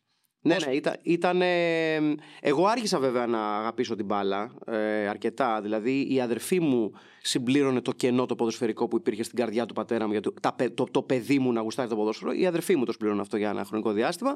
Με έχω πήρα μπρος εγώ. Ε, μ, Στο περίφημο ε, μάτς της ΑΕΚ που σε έχουν πάρει με την αδερφή σου ο μπαμπάς σου μμμ. και έχει το αντιανομικό κάτω το ανδιάβροχο, ναι, ναι, ναι, και Ανδιάβροχο. το πατάω συνέχεια και γελάει όλο το γήπεδο. Και ο μπαμπάς σου. Και ο πατέρας μου, φυσικά γελάει ο πατέρας μου, προφανώς γελάει ο πατέρας μου. Ε, εγώ μίσησα το γήπεδο από εκείνη τη μέρα, προφανώς. Δηλαδή, το μόνο που θα μπορούσα να κάνω για να το μισήσω περισσότερο να μου πετάγανε, ξέρω εγώ, σκατά, δεν ξέρω, μπουκαλάκια. Το οποίο το δέχομαι, πλέον το χρεώνω αυτό. ε, εντάξει, τα έκανα υπηρεσίες σαν παιδιά. Ε, Οπότε ξέρεις, κάπως έτσι πήγε το πράγμα. Ε, ου- ουσιαστικά απογειώθηκε το ενδιαφέρον μου νομίζω στις, στα τέλη της δεκαετίας του 80, αρχές της δεκαετίας του 90. Εκεί απογειώθηκε και έγινε κατά δικό μου, δηλαδή απέκτησα δικά μου γούστα στην μπάλα. Γιατί μέχρι τότε ήταν κυρίως τα γούστα του πατέρα μου. Αυτό ήταν. Ε, τέλη δεκαετίας 80, αρχές δεκαετίας 90 αρχίζω και έχω ένα πιο, πιο ξεκάθαρο γούστο δικό μου στο ποδόσφαιρο. Δηλαδή αρχίζω και έχω αγαπημένους παίκτες δικούς μου που δεν εφάπτονταν στον πατέρα μου. Αγαπημένη ανάμνηση από το, από το ποδόσφαιρο γενικότερα, κάποιο μάτς που είδες και σου έχει μείνει χαραγμένος στη μνήμη σου. Το, Ή μια ιστορία από το γήπεδο, ας πούμε. το όπως- τελικό της United με την Bayern που παίρνουμε το πρώτο Champions League με την United ε, στη Ferguson, στην Alex Ferguson εποχή το που χάναμε σε όλο το match 1-0 με εκείνο το, το goal του, του Baszler καλή του ώρα Ε, μ, τι άλλο match θυμάμαι έτσι πάρα πολύ έντονα ε, μ, Θυμάμαι, μάτς, ε, θυ- θυμάμαι διάφορα σκόρπια μάτς εκείνης της ε, πολύ όμορφης Μπορντό αν θυμάμαι καλά με Ζιντάν, Ντουγκαρίλη, Ζαραζού που είχε πάει στο τελικό του UEFA κοντά στην Bayern, αν, αν δεν με απατάει η μνήμη μου, τότε ο- που είχε σπάσει και το ρεκόρ του, του σκοραρίσματος ο Κλίνσμαν σε εκείνη τη διοργάνωση. Ε, τι άλλο θυμάμαι από μάτς. Θυμάμαι μπόλικα μάτς της Εθνικής Αγγλίας. Θυμάμαι γκο- ε, μα- μάτς από το, από τη- από το παγκόσμιο κύπελο της, ε, του 90 που πήγε πολύ καλά για μας ως Άγγλοι ασφαλώς. Ε, μ, τι άλλο θυμάμαι. Ε, θυμάμαι πάρα πολλά μάτς της Τσεχίας από το Euro του 96 λόγω Κάρελ Πομπόρσκι. Ε, το, τη μεγαλύτερη λ- λεοντίσια κόμμος που έχει περάσει νομίζω το ποδόσφαιρο, το σύγχρονο ποδόσφαιρο, δεν πάμε 70s και αυτά. Ε, πολλά μάτς, μωρέ, ναι. Έχω κρατήσει πολλά μάτς στο, στο κεφάλι μου, ναι. Αγαπημένη ιστορία από το γήπεδο, ωστόσο. Αγαπημένη ιστορία από το γήπεδο ε, είναι αρκετές. Θα έλεγα περισσότερο της γκρίνιας. Ω εκδή, έχω ζήσει πολλές ιστορίες γκρίνιας. Ήταν ε, εποχή του Μπάκοβιτς, του Λιούμπισα του Μπάκοβιτς που είχαμε πιστέψει ότι είναι ο νέος Μπάγεβιτς. Κυρίως επειδή ήταν από την ίδια χώρα. Φο- Φοβερή, φοβερό έτσι. Φοβερό επιχείρημα για να πιστεύεις ότι α, από την ίδια χώρα θα είναι, θα είναι καλός, θα είναι Μπάγεβιτς αυτός θα είναι. Αν και είχε κα, καλές περγαμηνές, η αλήθεια είναι. Έρχεται λοιπόν ο Τουμπάκοβιτς, δεν τα πάει καλά. Είχαμε φέρει και αυτόν τον δύσμηνο, τον, τον Τζίριτς, και σπάγαμε τα τζάμια στο, στο αεροδρόμιο τότε για να, τον, για να περάσει ο κόσμος μαζί του. Είχε χεστεί πάνω το κακομίρι, δικαίως που ήρθα. Από την Παρσελόνα το φέραμε. Ε, και έχει στραβώσει πλήρως η κερκίδα με τον Τουμπάκοβιτς, έχει τσουλήσει η σεζόν, δεν έχει πάει καλά. Και παίζουμε τον Πανιόνιο, χάνουμε 0-1 με γκολ του Ναλιτζή, αν δεν με πατάει η μνήμη μου, που παίζει να με πατάει. Και έχουμε μπροστά μου, μαζί είμαι εγώ και ένας φίλος μου που πηγαίναμε τότε στο γήπεδο, έχω ένας ηλικιωμένος που έχει μια σακούλα στα πόδια του και βρίζει συνέχεια. Όχι χιδέα όμως, δηλαδή δεν είναι τα κλασικά α, αυτό. Είναι. Ε, ε, αναχαθείτε, άχρηστη, αυτό, τον ατάλο. Παλιό ρεμπεσικέρ. Δεν θα τελειώσει το μάτι, θα σας δείξω. Και του λέω εγώ του φίλου μου, του λέω οπωσδήποτε τον ακολουθούμε. Οπωσδήποτε θα έχει γέλιο. Και όντως τελειώνει το μάτς, λέει θα σας δείξω εγώ. Φεύγει, με- παίρνει και τη σακούλα, πηγαίνει στου- έξω από του επισήμους στο, στον Νίκος Γκούμας τότε και περιμένει να βγουν οι παίκτες. Έτσι, να βγουν οι παίκτες, να πάνε στα μάξια τους. Έχουμε μαζευτεί ο λαϊκό δικαστήριο. Αυτό βγαίνει ο Τσίριτς και βγάζει πλαστικό και σε γιαούρτι από τη σακούλα, τον αμολάει, φεύγει ο Κεσές, σκάει στο μάρμαρο πίσω, παίρνει και τον Τσίριτς λίγο στον ώμο το γιαουρτώνει. Και είναι ο Τσίριτς με αυτό τον, τον πανικό που τον χαρακτήριζε σαν φάτσα. Αυτή την, του στυλ, τι κάνω εγώ εδώ, δεν ξέρω γιατί βρίσκομαι εδώ. Ποιος με έφερε, δεν ξέρω. Ε, ο οποίος είναι σε κατάσταση πλήρους πανικού. Αρχίζουν και φωνάζουν όλοι: Όχι τον Τσίριτ, ρε παιδιά, όχι τον Ντράγκαν. Λες και. Και γιαουρτώσαμε το Μαραντόνα, ας πούμε, δεν ξέρω. Ε, και λέει: Τι είναι αυτό που μας φέρατε, δεν τρέπεστε, μωρέ! Και η άλλη σπουδαία στιγμή που θυμάμαι, πάλι σε λαϊκό δικαστήριο, της ΣΑΕΚ προφανώς, ε, τότε που είχαμε φέρει τον Κατσαβό αντί για τον Νίκα Παντούρου, ε, τον Ρουμάνο, τον οποίο τον φέρναμε και τελικά δεν ήρθε ποτέ και είχαμε βαφτίσει τον Κατσαβό Κατσαβούρου για να σπλώσουμε το κενό.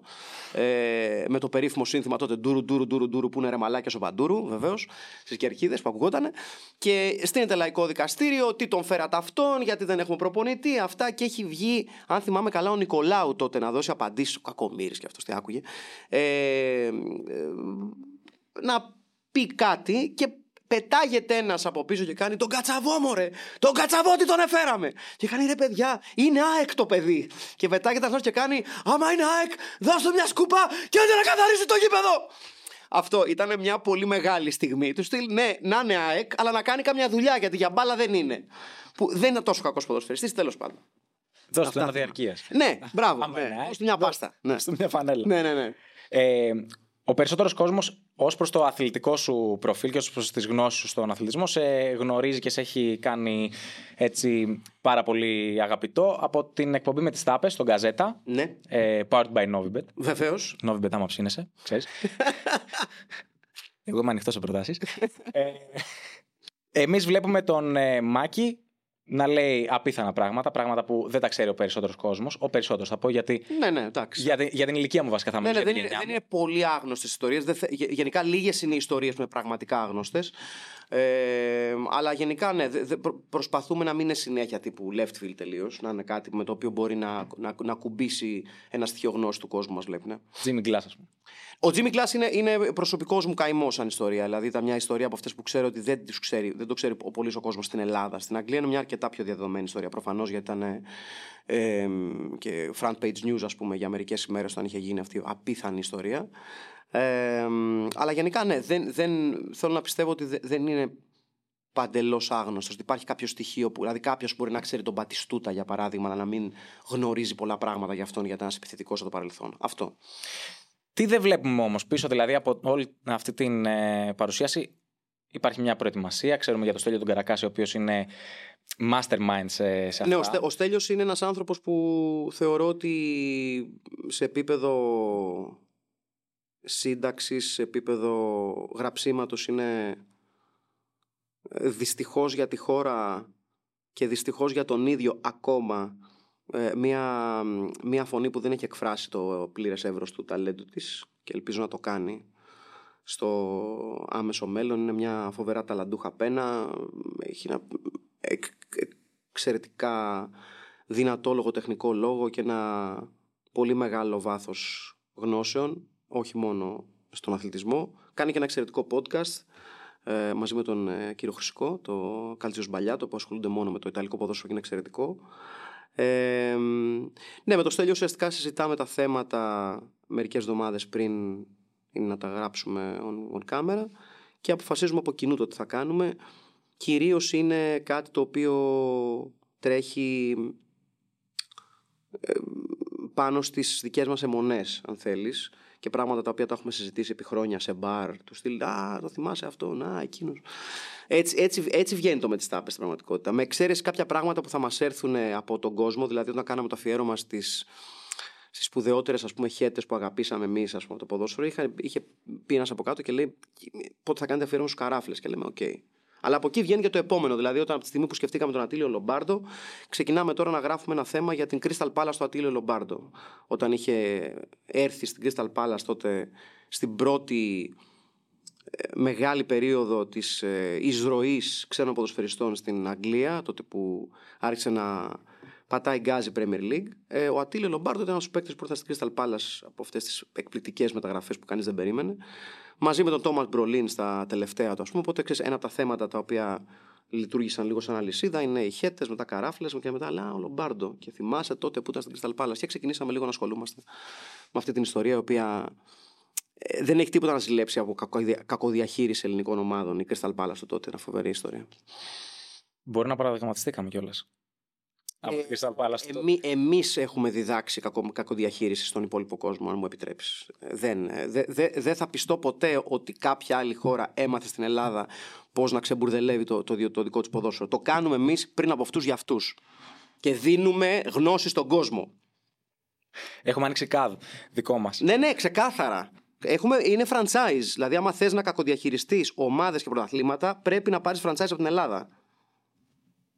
Γι' αυτό σταμάτησες. Βασικά, όχι σταμάτησες. Έχεις αποστασιοποιηθεί λίγο από το ελληνικό ποδόσφαιρο; Ε, δεν μπορώ να το πάρω εδώ και πάρα πολλά χρόνια σοβαρά το ποδόσφαιρο και επειδή είναι κάτι με το οποίο έχω ενίοτε διαμάχες με παιδιά που με βλέπουν online και αυτά και λένε μα ασχολείσαι με έναν τρόπο ή ξέρω με το Μουντιάλ στο οποίο ήμουνα outspoken κριτικός ας πούμε το Μουντιάλ ενώ παρακολουθούσα αγώνες του Μουντιάλ το ένα δεν αποκλείει το άλλο να πούμε έτσι ε, ειδικά είναι κομμάτι της δουλειάς σου ε, μπορείς ταυτόχρονα να κριτικάρεις κάτι και να το παρακολουθείς. Είναι εντελώς τοπικό και στα όρια του βλαμμένου να θεωρούμε ότι αν κριτικάρεις κάτι οφείλεις να μην το παρακολουθείς. Είναι σαν να σου λέει κάποιος από τη στιγμή που κριτικάρεις την πολιτική σκηνή του τόπου δεν μπορεί να την παρακολουθείς.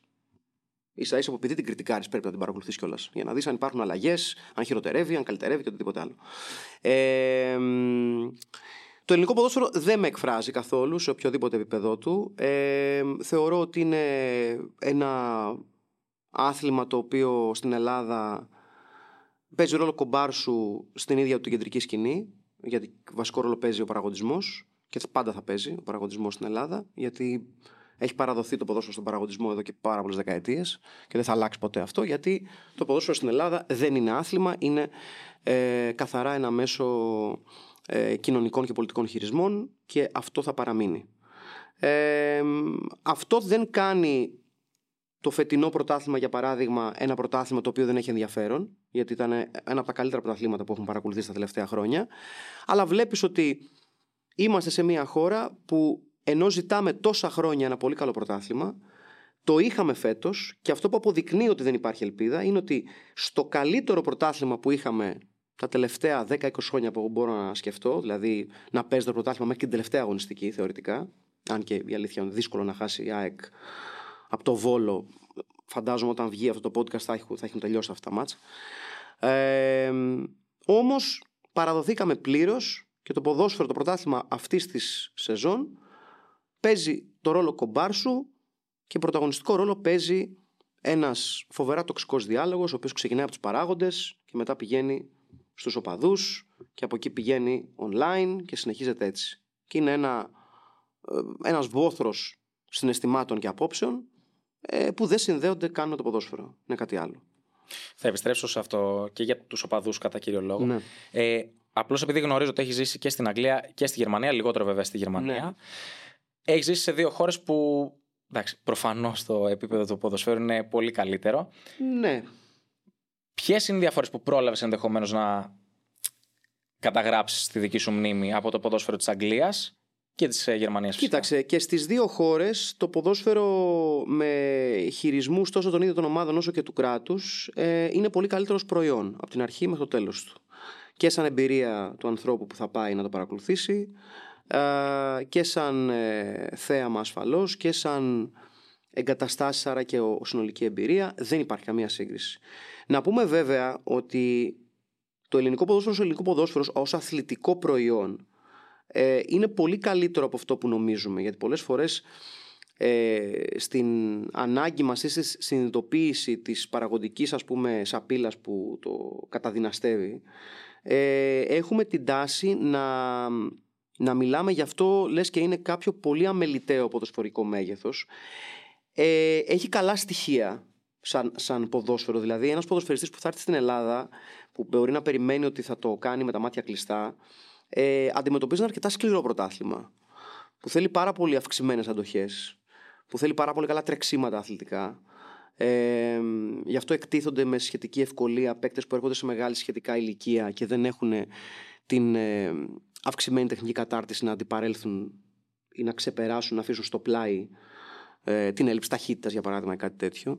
Ε, αλλά εάν μιλάμε για συνολική εμπειρία, δεν υπάρχει καν σύγκριση. Και δεν μπορεί να υπάρξει όταν το ελληνικό ποδόσφαιρο τρέχει με τους όρους που εξηγήσαμε και το αγγλικό και το γερμανικό ποδόσφαιρο τρέχουν με όρους προϊόντος εξαγώγημου. Δεν υπάρχει σύγκριση. Στην Ελλάδα δεν κοιτάμε να φτιάξουμε ένα προϊόν το οποίο είναι εξαγώγημο και από, το, και από την εξαγωγημότητά του, άρα και το διαφημιστικό του μούσκουλο να αρχίσει να εισπράττει το προϊόν, άρα και οι ομάδες. Στην Ελλάδα το ποδόσφαιρο υπάρχει ε, για άλλους λόγους. Ε, και ό,τι καλό βγαίνει από αυτό σε παικτικό ή ποδοσφαιρικό επίπεδο συμβαίνει despite that που λένε και στο χωριό μου και όχι Κυριολεκτικά στο χωριό σου. Ναι, και όχι εξαιτίας του. Ε, στην Αγγλία και στην Γερμανία είναι κάτι άλλο. Και καλώς κάνει και είναι κάτι άλλο. Παρακολουθείς Premier League. Ε, ναι, ναι, κυ- κυρίως Premier League. Δηλαδή, αν, αν έπρεπε να το πάω ε, σε επίπεδο παρακολούθησης, είναι Premier League. Μετά, δηλαδή, φέτος είδα περισσότερο Γερμανία από κάτι άλλο. Φέτος είδα πολύ λίγο Ισπανία για παράδειγμα, που είναι η πρώτη φορά που μου συμβαίνει. Ε, Ιταλία, που είναι για το προσωπικό μου αγαπημένο. Φέτος είδα Premier League, Γερμανία, Ιταλία με αυτή τη σειρά και ελάχιστη Ισπανία. Ε, είδα κάτι ξε, ε, ξέμπαρκα MLS που έχουν βελτιωθεί αρκετά και είδα και. Α, είδα πολύ Championship φέτος, που είναι δεύτερη κατηγορία Αγγλίας, και είδα και κάτι με ζεδάκια σκοτσέζικο. Θέλω να επιστρέψω στο με τις τάπες, γιατί πρέπει να σου πω ότι επικοινώνησα με κάποιους συνεργάτες. Α, είμαστε. Okay. Και ένας από αυτούς, δεν θα σου αποκαλύψω ποιος, υποθέτω θα τον καταλάβεις, μου είπε να μας πει την ιστορία με το τραπέζι. Ψάχνατε τραπέζι στην πρώτη σεζόν. Α, ναι, ο, ο Διομήδης φαντάζομαι θα στο πω αυτό. Ναι. Ο Διομήδης ο Πιτουράς, ο πολύ αγαπημένος συνεργάτης και φίλος, ο Διομήδης. Ε, με αυτόν στήσαμε το με τις τάπες.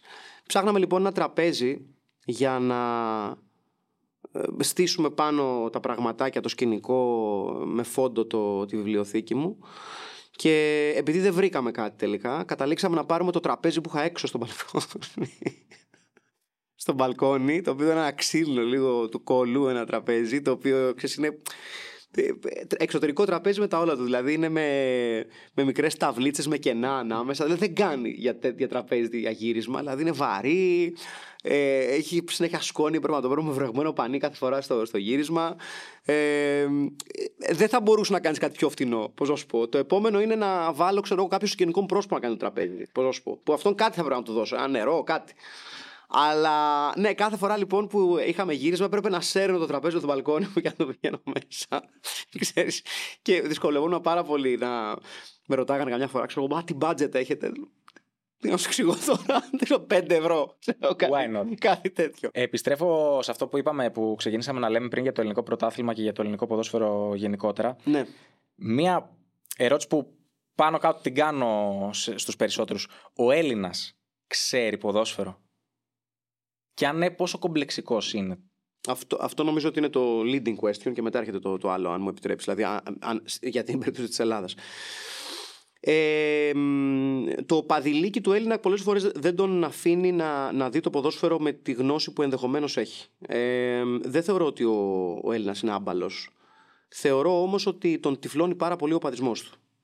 Ε, δεν θεωρώ για παράδειγμα ότι αν πας στην Αγγλία θα συναντήσεις άπειρο κόσμο ο οποίος έχει μια βαθιά γνώση τακτικής ανάλυσης. Όμως το ποδόσφαιρο που σερβίρεται σε άλλες χώρες και ο τρόπος με τον οποίο σερβίρεται κάνει πολύ πιο εύκολο το να συγκεντρωθείς στη γνώση σου και την ανάλυση σου και να αφήσεις στην άκρη το, τον οπαδισμό σου. Ε, εδώ μην ξεχνάμε ότι οι αθλητικές εκπομπές στην Ελλάδα ε, έχουν όλες αν, ανάλυση διαιτησίας. Μην ξεχνάμε ότι μέχρι πριν από κάποια χρόνια γνωστός δημοσιογράφος ο οποίος ε, σηκώνει και τα χέρια ψηλά και απορεί για το πώς φτάσαμε εδώ που φτάσαμε και όταν γίνονται επεισόδια κτλ. κτλ. Ήταν ο ίδιος δημοσιογράφος ο οποίος για χρόνια η δουλειά του ήταν να έχει συγκεκριμένη στήλη σε μεγάλη αθλητική εφημερίδα του τόπου και ε, να αναλύει διαιτητές έναν έναν με τον, με τον οματεπώνυμό τους. Για αυτή τη χώρα μιλάμε.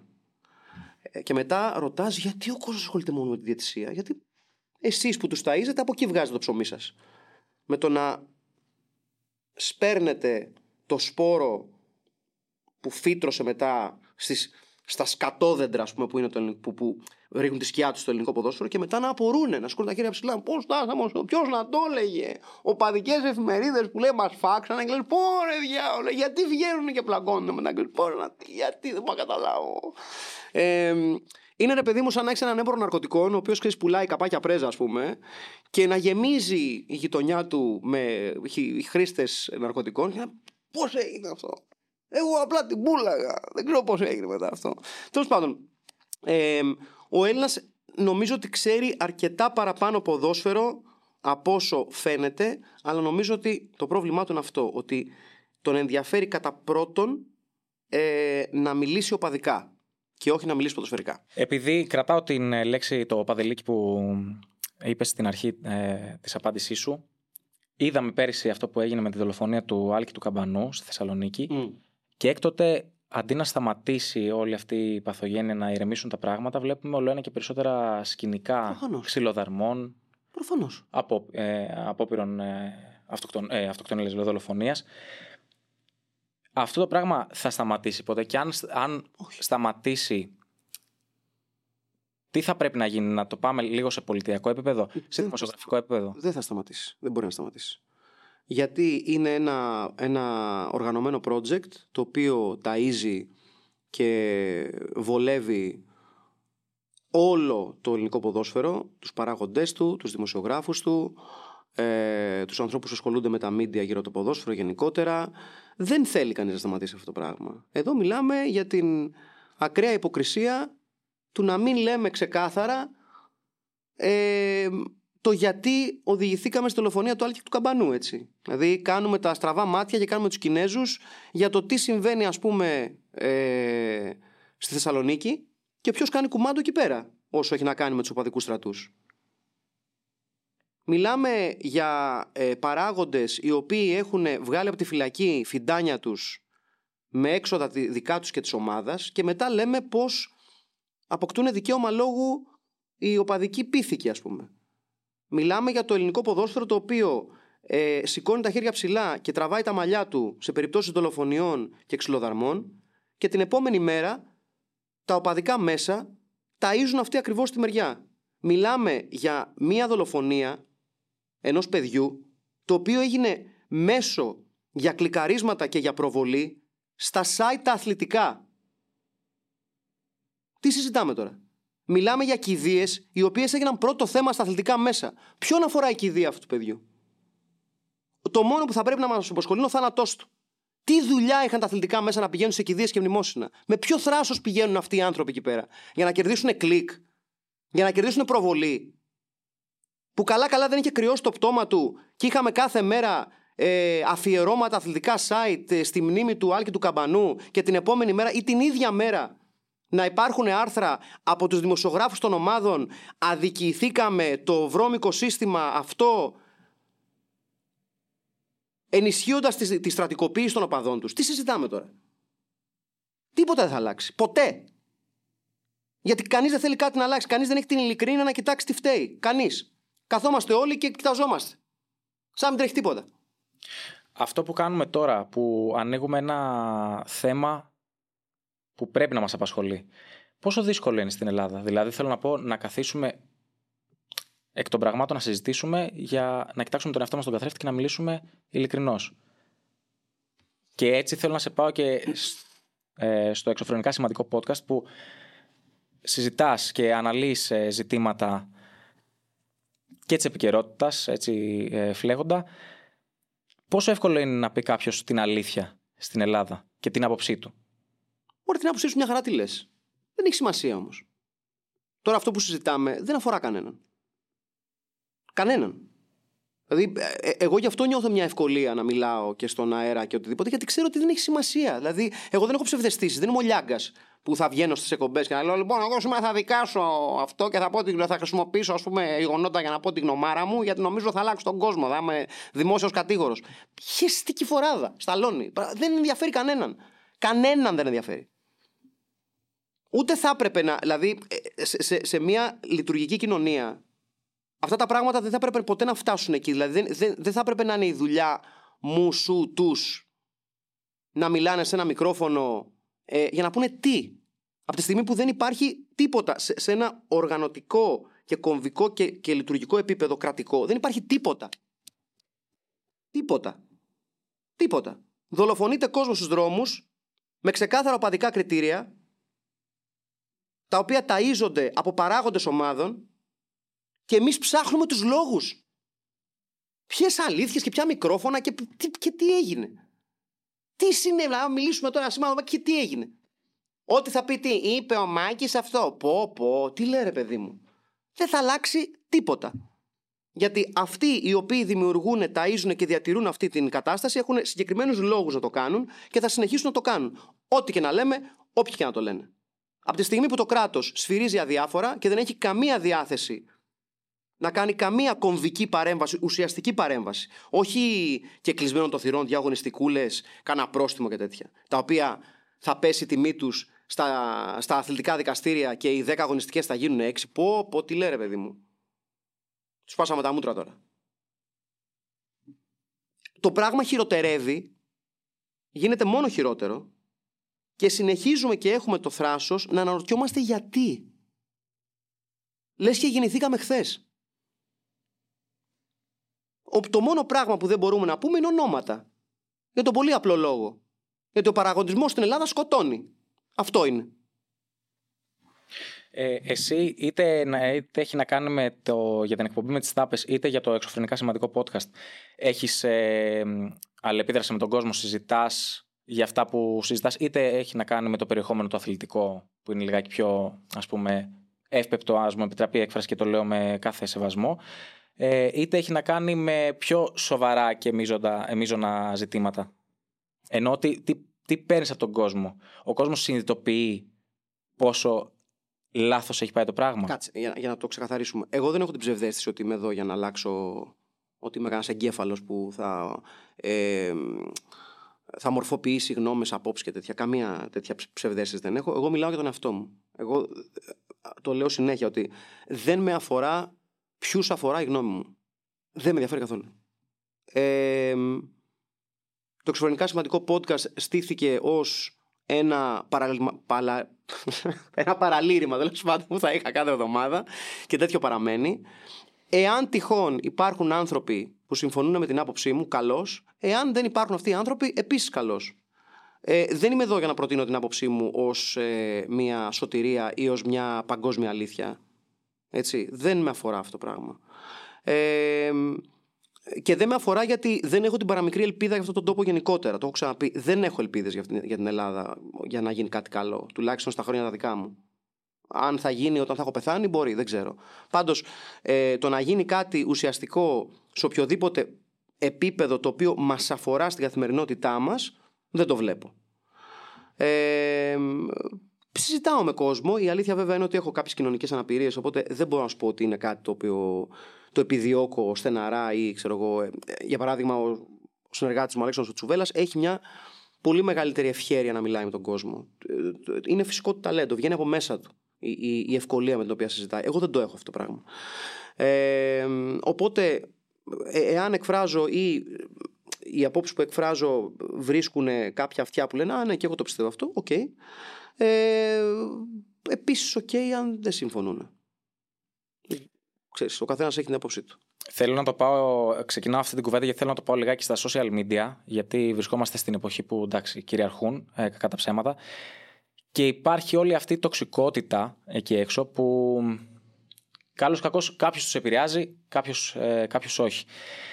Εσύ που βγαίνεις, έχεις ένα βήμα και βγαίνεις και εκφέρεις την άποψή σου.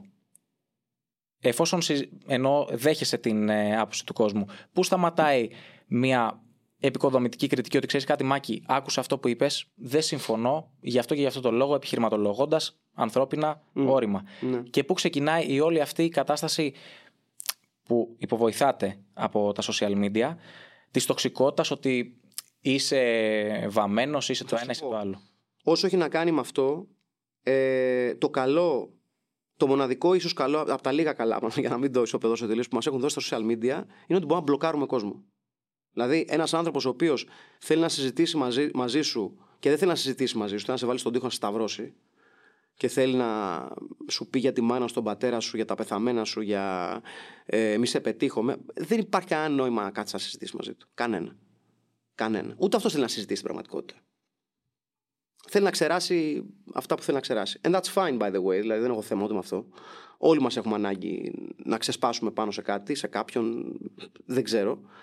Ε, δεν είναι καλό να ξεσπάσει κάποιον με σωματικό τρόπο, αλλά αν, εάν, πώς να σου πω, εάν το να ξεσπάσει κάποιος πάνω μου για να με βρήσει ε, θα τον κάνει να μην τρακάρει ξέρω, 10 λεπτά μετά από τα νεύρα του, OK, okay, δεν έχω θέμα. Ούτε, ούτε εμένα επηρεάζει την πραγματικότητα, ούτε αυτός επηρεάζεται με κάποιο αρνητικό τρόπο στην πραγματικότητα. Γράφει, ξερνάει, φεύγει.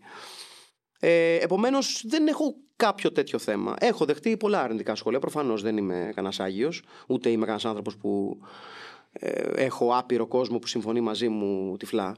Ε, περισσότερο με βρίζει ο κόσμος επειδή δεν απαντάω σε μηνύματα, να σου πω την άλλη. Ε, το οποίο αυτό το καταλαβαίνω και ω συγγνώμη, sorry κιόλας παιδιά, δεν είμαι καλός σε αυτά. Ε, οπότε ναι, δεν με απασχολεί. Και δεν, με τον ίδιο τρόπο το έχω ξαναπεί που δεν με απασχολούν ούτε τα θετικά σχόλια. Ούτε για, ούτε, ούτε για αυτά είμαι εδώ. Ε, δεν. Πόσο εύκολο είναι να είσαι δημόσιο πρόσωπο από την άποψη ότι επηρεάζεται ενδεχομένως το ψωμί σου, να το πούμε. Ναι. Από την εικόνα σου στα social media. Ναι, έτσι, ναι, ναι. Και ζούμε στην εποχή του cancel, cancel culture. Ναι. Αν το λέω σωστά, γιατί έχουμε φέρει Βρετανό εδώ πέρα. Κοίταξε, ε, δεν ξέρω αν ζούμε τελικά στην εποχή του cancel culture. Εκ του αποτελέσματος, ε, το cancel culture νομίζω, το έχω ξαναπεί και αυτό, ότι είναι, έχουμε ίσως υπερεκτιμήσει την δύναμή του. Θέλω να πω, ε, όπως αποδεικνύεται κυρίως ας πούμε, στην, στην κομική κοινότητα στο εξωτερικό έγινε μεγάλη προσπάθεια να γίνουν cancel διάφοροι κομικοί και comedians και comedians ας πούμε με βάση κάτι που είπαν που δεν άρεσε σε ένα πολιτικό στρατόπεδο, σε ένα άλλο κοινωνικό στρατόπεδο και γίνεται ένα σούσουρο για λίγο χρονικό διάστημα, αλλά τελικά αυτό το σούσουρο πάντα βοηθάει εν τέλει. Ακούγεται περισσότερο.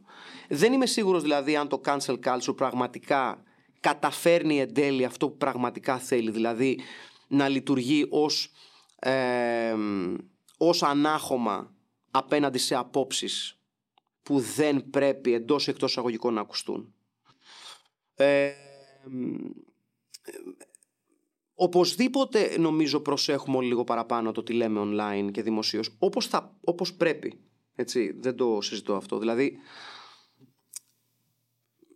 θα σου πω κάτι πολύ απλό που, σε αυτή την κουβέντα. Προφανώς και δεν θα πω ανοιχτά ποιοι πιστεύω ότι κρύβονται ε, ή μάλλον ή οδηγούν ή είναι οι μαριονετίστες της κατάστασης στο ελληνικό ποδόσφαιρο. Τι κάνει νιάου νιάου στα κεραμίδια. Αλλά δεν θα είμαι εγώ αυτός που θα το πω. Γιατί αύριο μεθαύριο θα βρεθώ τσιμεντωμένος, θα βρεθώ με, κανένα, με κάποιο τυχαίο ατύχημα δεν ξέρει ποτέ τι γίνεται. Συμβαίνει, ρε παιδί μου, αυτό συμβαίνει. Μπα, βγεις από το σπίτι σου και να βρεθεί ένας άνθρωπος, ένα τυχαίος ας πούμε φουσκωτός, να σε χτυπήσει κατά λάθος από πίσω στο κεφάλι.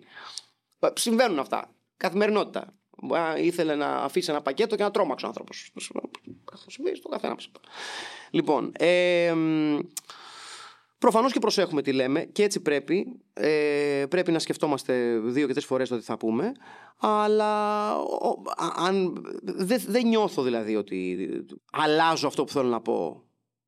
Αν προς τα εκεί το πας, δηλαδή αν, ξέρεις, αν το cancel culture είναι κάτι που με φοβίζει, αν επειδή ξέρεις, ο λόγος μου βγάζω το ψωμί μου. Ναι, βγάζω το ψωμί μου. Θεωρώ όμως ότι εν τέλει δεν λέω κάτι τόσο συνταρακτικό. Δεν λέω κάτι το οποίο είναι προσβλητικό. Λέω κάτι το οποίο στηρίζεται κυρίως ενίοτε στα νεύρα μου που έχω, με αυτό που βλέπω και με αυτό που ζω. Αυτό. Το οποίο όμως. Νομίζω ότι όλοι μας έχουμε νεύρα με την κατάσταση που ζούμε. Ε, δεν νομίζω ότι η ελληνική κοινωνία είναι αυτή τη στιγμή ένα πλαίσιο μέσα στο οποίο ζούμε, το οποίο μας δίνει πάρα πολύ χαρά. Εκτός αν είσαι εξαιρετικά πλούσιος. Οπότε, OK. Okay. Αλλά για, το, για τη συντηρητική πλειοψηφία του κόσμου, δεν νομίζω ότι η ελληνική κοινωνία είναι κάτι το οποίο μας δίνει πάρα πολύ χαρά. Σαν επίπεδο ζωής, σαν επιλογές ζωής για το μέλλον μας, για το μέλλον των παιδιών σας, γιατί εγώ δεν έχω. Ε, εγώ ας πούμε σαν, σαν Μάκης δεν ξέρω αν θα ήθελα να φέρω παιδί στο, στον κόσμο. Ζώντας στην Ελλάδα. Ναι. Περισσότερο το πήγαινα στο... Όχι στο να αλλάζει τι λες, στο να λες λιγότερα. Κατάλαβες. Δεν λέω και πάρα πολλά. Δεν, δεν, δεν νομίζω ότι λέω κάτι συγκλονιστικά πολύ. Έτσι, δηλαδή μια φορά την εβδομάδα Όχι, ενώ, ενώ ότι θα ήθελες να λες περισσότερα. Όχι, όχι, όχι. Ό,τι είναι να πω, αυτό, το, αυτό, αυτό λέω. Δεν έχω. Δεν νιώθω δηλαδή ότι φεύγω από ένα μικρόφωνο και έχω απόθεμα. Ότι ξέρεις, είχα και ένα άλλο σάντουιτς να φάω. Ότι είναι, ό,τι ήρθα να φάω, το φάω. Εν τω μεταξύ, επειδή τώρα λόγω της Rexham mm. ήθελα να το συζητήσουμε και αυτό. Ε, όπου εντάξει, εκτός από το Ryan Reynolds, να το πούμε αυτό. Όποιος δεν ξέρει τον Rob ε, Θες να το πεις εσύ. Ε, που... Κάτσε, είναι Μάκελ Χένι, κάπως έτσι. Ναι, ναι, κάπως έτσι, ναι. Όποιος δεν το ξέρει, και αναφέρομαι και στους δημοσιογράφους, προφανώς δεν έχει δει την εποπτεία αυτή, το It's Always Sun in Philadelphia. Ένας εντάξει, ένα τρομακτικά ταλαντούχος Ε, και επειδή το βλέπω ξανά όταν ξεκίνησε η φάση με τη Rexham, άρχισα να το, να το ξαναβλέπω από την αρχή. Και τώρα μου ήρθε ο, ο Ντάνι Ντεβίτο με τα σάντουιτς που τρώει συνέχεια. Ναι. Σάντουιτς, κάτι, μπορεί να κάθεται εκεί πέρα ξέρω, στο μπαρ και να βγάλει ένα σάντουιτς να. Η καλύτερη τροφή στον κόσμο. Τα λέμε Τα σάντουιτς είναι η καλύτερη τροφή στον κόσμο. Βλέπω στο ένα κομικό τον Κώστα τον Κρυό. Ναι. Νομίζω που φτιάχνει βιντεάκια συνδυασμό ψωμί, ε, αλαντικό, μαρμελάδα και τυρί. Ναι, είναι μια. Ναι, ο, ο Κώστας ο Κρύος έχει κάνει ένα, μια διασκευή μιας ιστορίας που υπάρχει online από τα πιο μεγάλα, ας πούμε, από τις πιο μεγάλες επιτυχίες στο TikTok. Το Roll for Sandwich, το οποίο ένας εξαιρετικός Αμερικάνος, ο οποίος ε, φτιάχνει σάντουιτς ε, βασισμένα εξ ολοκλήρου στο ζάρι. Είναι, και ο Κώστας ο Κρύος ουσιαστικά αυτό, αυτό κάνει μια διασκευή, μια πιο έτσι bare bones διασκευή σε αυτό. Αν δεν τον έχετε ανακαλύψει ακόμα τον ε, Roll for Sandwich, ανακαλύψτε τον. Είναι καταπληκτικό content. Ε, για τη Rexham, για τη φάση, γιατί ήθελα να το. Να το... Εντάξει, η Rexham νομίζω ότι είναι μια πολύ ωραία ποδοσφαιρική ιστορία. Ε, Όποιος έχει δει το ντοκιμαντέρ, νομίζω μπορεί να πιστεί γι' αυτό. Ε, δεν είναι τυχαίο ότι. Είναι μια πολύ feel good ποδοσφαιρική ιστορία, έτσι. Ε, η οποία, ναι, OK, okay, στηρίζεται στα λεφτά κυρίως του Ryan Reynolds, καμία αντίρρηση. Και προφανώς με τα λεφτά ε,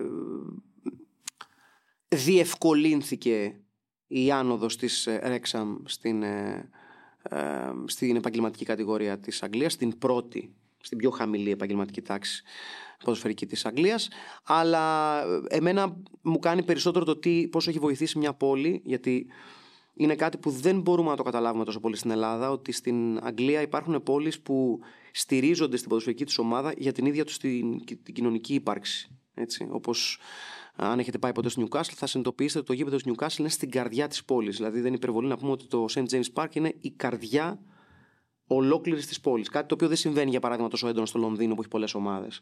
Αλλά συμβαίνει σε πόλεις που το μόνο που υπάρχει είναι ένα ποδοσφαιρικό γήπεδο. Αυτό δίνει την αίσθηση του community σε αυτή την πόλη. Και ειδικά σε πόλεις που έχουν υποφέρει, που έχουν χάσει την οικονομική τους ευρωστία, που έχουν αλλάξει τα οικονομικά δεδομένα και έχουν χάσει βιομηχανίες, που έχουν χάσει εργοστάσια, που έχουν χάσει τρόπους ε, δημιουργίας εργασιών.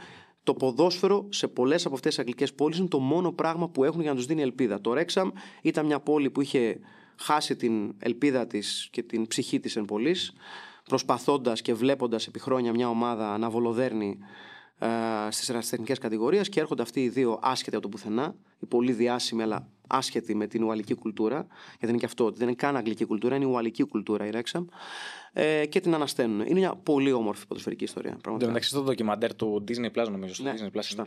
έχει πάρα πολύ πλάκα γιατί σε κάποιες φάσεις λένε ατάκες στα ουαλικά και σου βγάζει, σταματάει το, Ναι, το ναι. πλάνο και σου βγάζει τι συμ... Πώς το λες στα αμερικάνικα, Σωστά. ε, στα βρετανικά και στα ουαλικά. Σωστά, σωστά.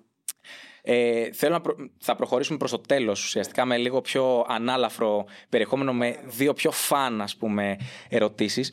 Ε, θέλω να μου αντιστοιχίσεις τα, τέσσερα παιδιά, τα τρία παιδιά του πλεκτου τον Γιώργο, τον Αλέξανδρο και τον Νικόλα και τον Διομήδη. Θα ήθελα πάρα πολύ και τον Στέλιο, απλώς επειδή ενώ δεν υπάρχει τριβή, δεν τον ε, γνωρίζω, δεν- Οκ.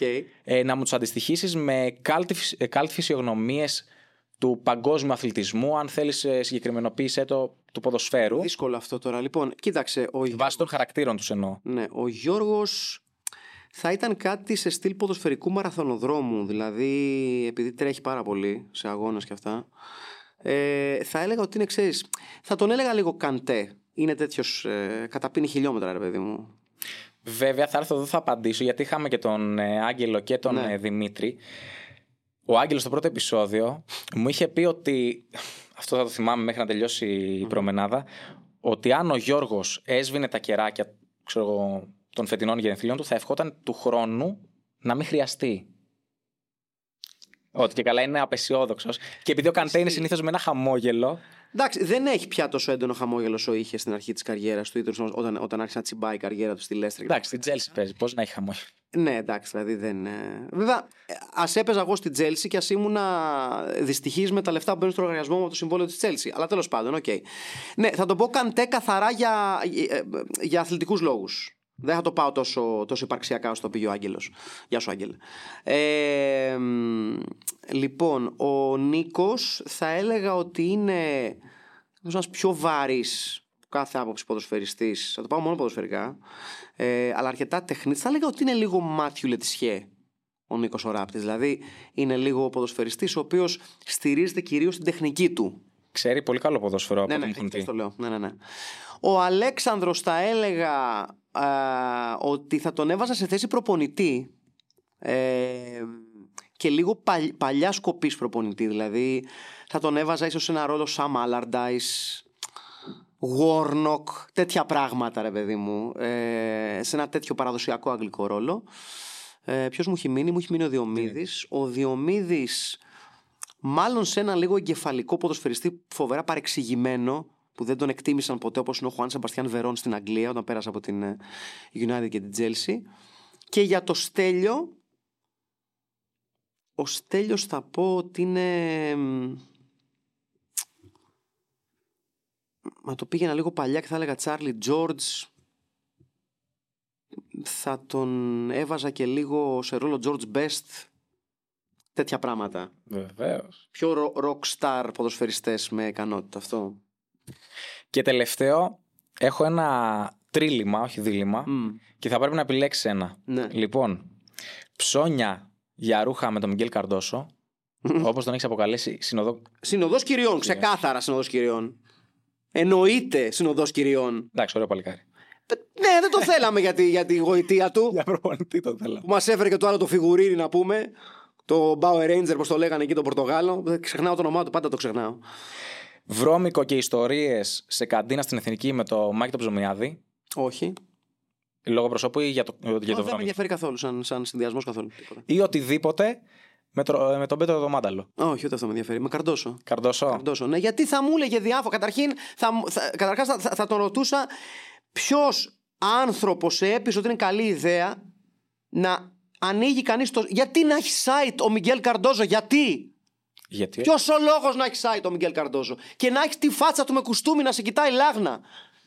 Παίζουμε εσύ τώρα, ε, θα ανοίξεις τέτοιο site και θα είσαι προπονητής ποδοσφαίρου. Θα πεις ναι, ε, το- ε, τον νοικιάζω οι κυρίες.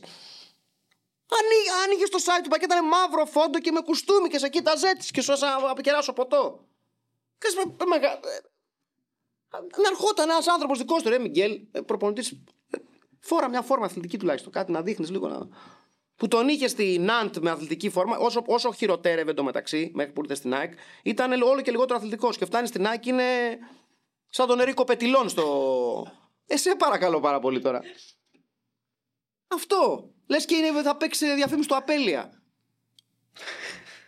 Αν δεις εκεί να τρέχει βρεγμένος εκεί με μια τύψα εκεί στα, στα σοκάκια της Μάνης, ας πούμε, και θα φιλιούνται κάτω από μια πέτρινη στοά και θα πίνουν απέλια μετά μπροστά από τον Τζάκι. Ε, τι είναι αυτό τώρα; Τέλος πάντων, μεγάλος Μικέλ Καρντόζο, να είναι καλά όπου κι αν είναι. Ε, εγώ πέρασα πολύ καλά με τον Μικέλ Καρντόζο στην ΑΕΚ αυτό το μικρό χρονικό διάστημα και του εύχομαι ό,τι καλύτερο και εύχομαι να τον δώσει κάποια κοινωνική σειρά στην Ελλάδα. Να τον φέρουν εδώ, να παίξει αυτό που είναι φτιαγμένος να παίξει. Ένα αγόη. Ένα αγόη τηλεοπτικό. Τα κανάλια ακούνε. Προπονητής τώρα και μπουρδε. Δεν είναι αυτά για σένα, Μιγγέλ, αγόρι μου. Κάνα και να πήγαινε σε ένα καλυστείο. Πήγαινε σε μια σειρά ωραία εκεί πέρα, έτσι παλιά, παλιά τζούρι και να είσαι πλούσιος, να κοίταξες μια πλούσια γυναίκα, αλλά ταυτόχρονα να έχεις και σχέσεις παράλληλες και να χαμός να γίνεται, να μαλλιοτραβιούνται εκεί μετά χάνεις λεφτά, να εμφανίζεται πουθενά μια άσχετη κόρη τύπου καλομήρα. Ε, Τέτοια ωραία πράγματα, ελληνικά σενάρια. Να εμφανίζεται, ξέρω εγώ, ένας με μια μάσκα, αυτούς του εγκληματίες, για ένα στάτης ψάλτης με μάσκα εκεί πέρα. Αυτός, να σε- Ο ευλογητός. Ο ευλογητός με κασπαθή να σε βαράει. Αυτά- Τέτοια πράγματα θέλει ο Μιγγέλ Καρντόζο για να δείξει τις ικανότητες του. Το σενάριο το έχουμε. Τον πρωταγωνιστή τον έχουμε. Φανώς και τον έχουμε. Σκηνοθέτη έχουμε. Ναι, ναι. Το ναι, Μάκη. ναι. Και νομίζω ότι η πρόταση είναι δεδομένη για τα, για τα ελληνικά κανάλια. Μακάρι να γίνει μια τέτοια παραγωγή. Γιατί όχι, Μιγγέλ Καρντόσο ο πρωταγωνιστής. Ένα τίτλο και κλείνουμε έτσι. Ένα τίτλο για αυτή τη σειρά. Δηλαδή το έβλεπες. Α, ε, α, ναι. Ε,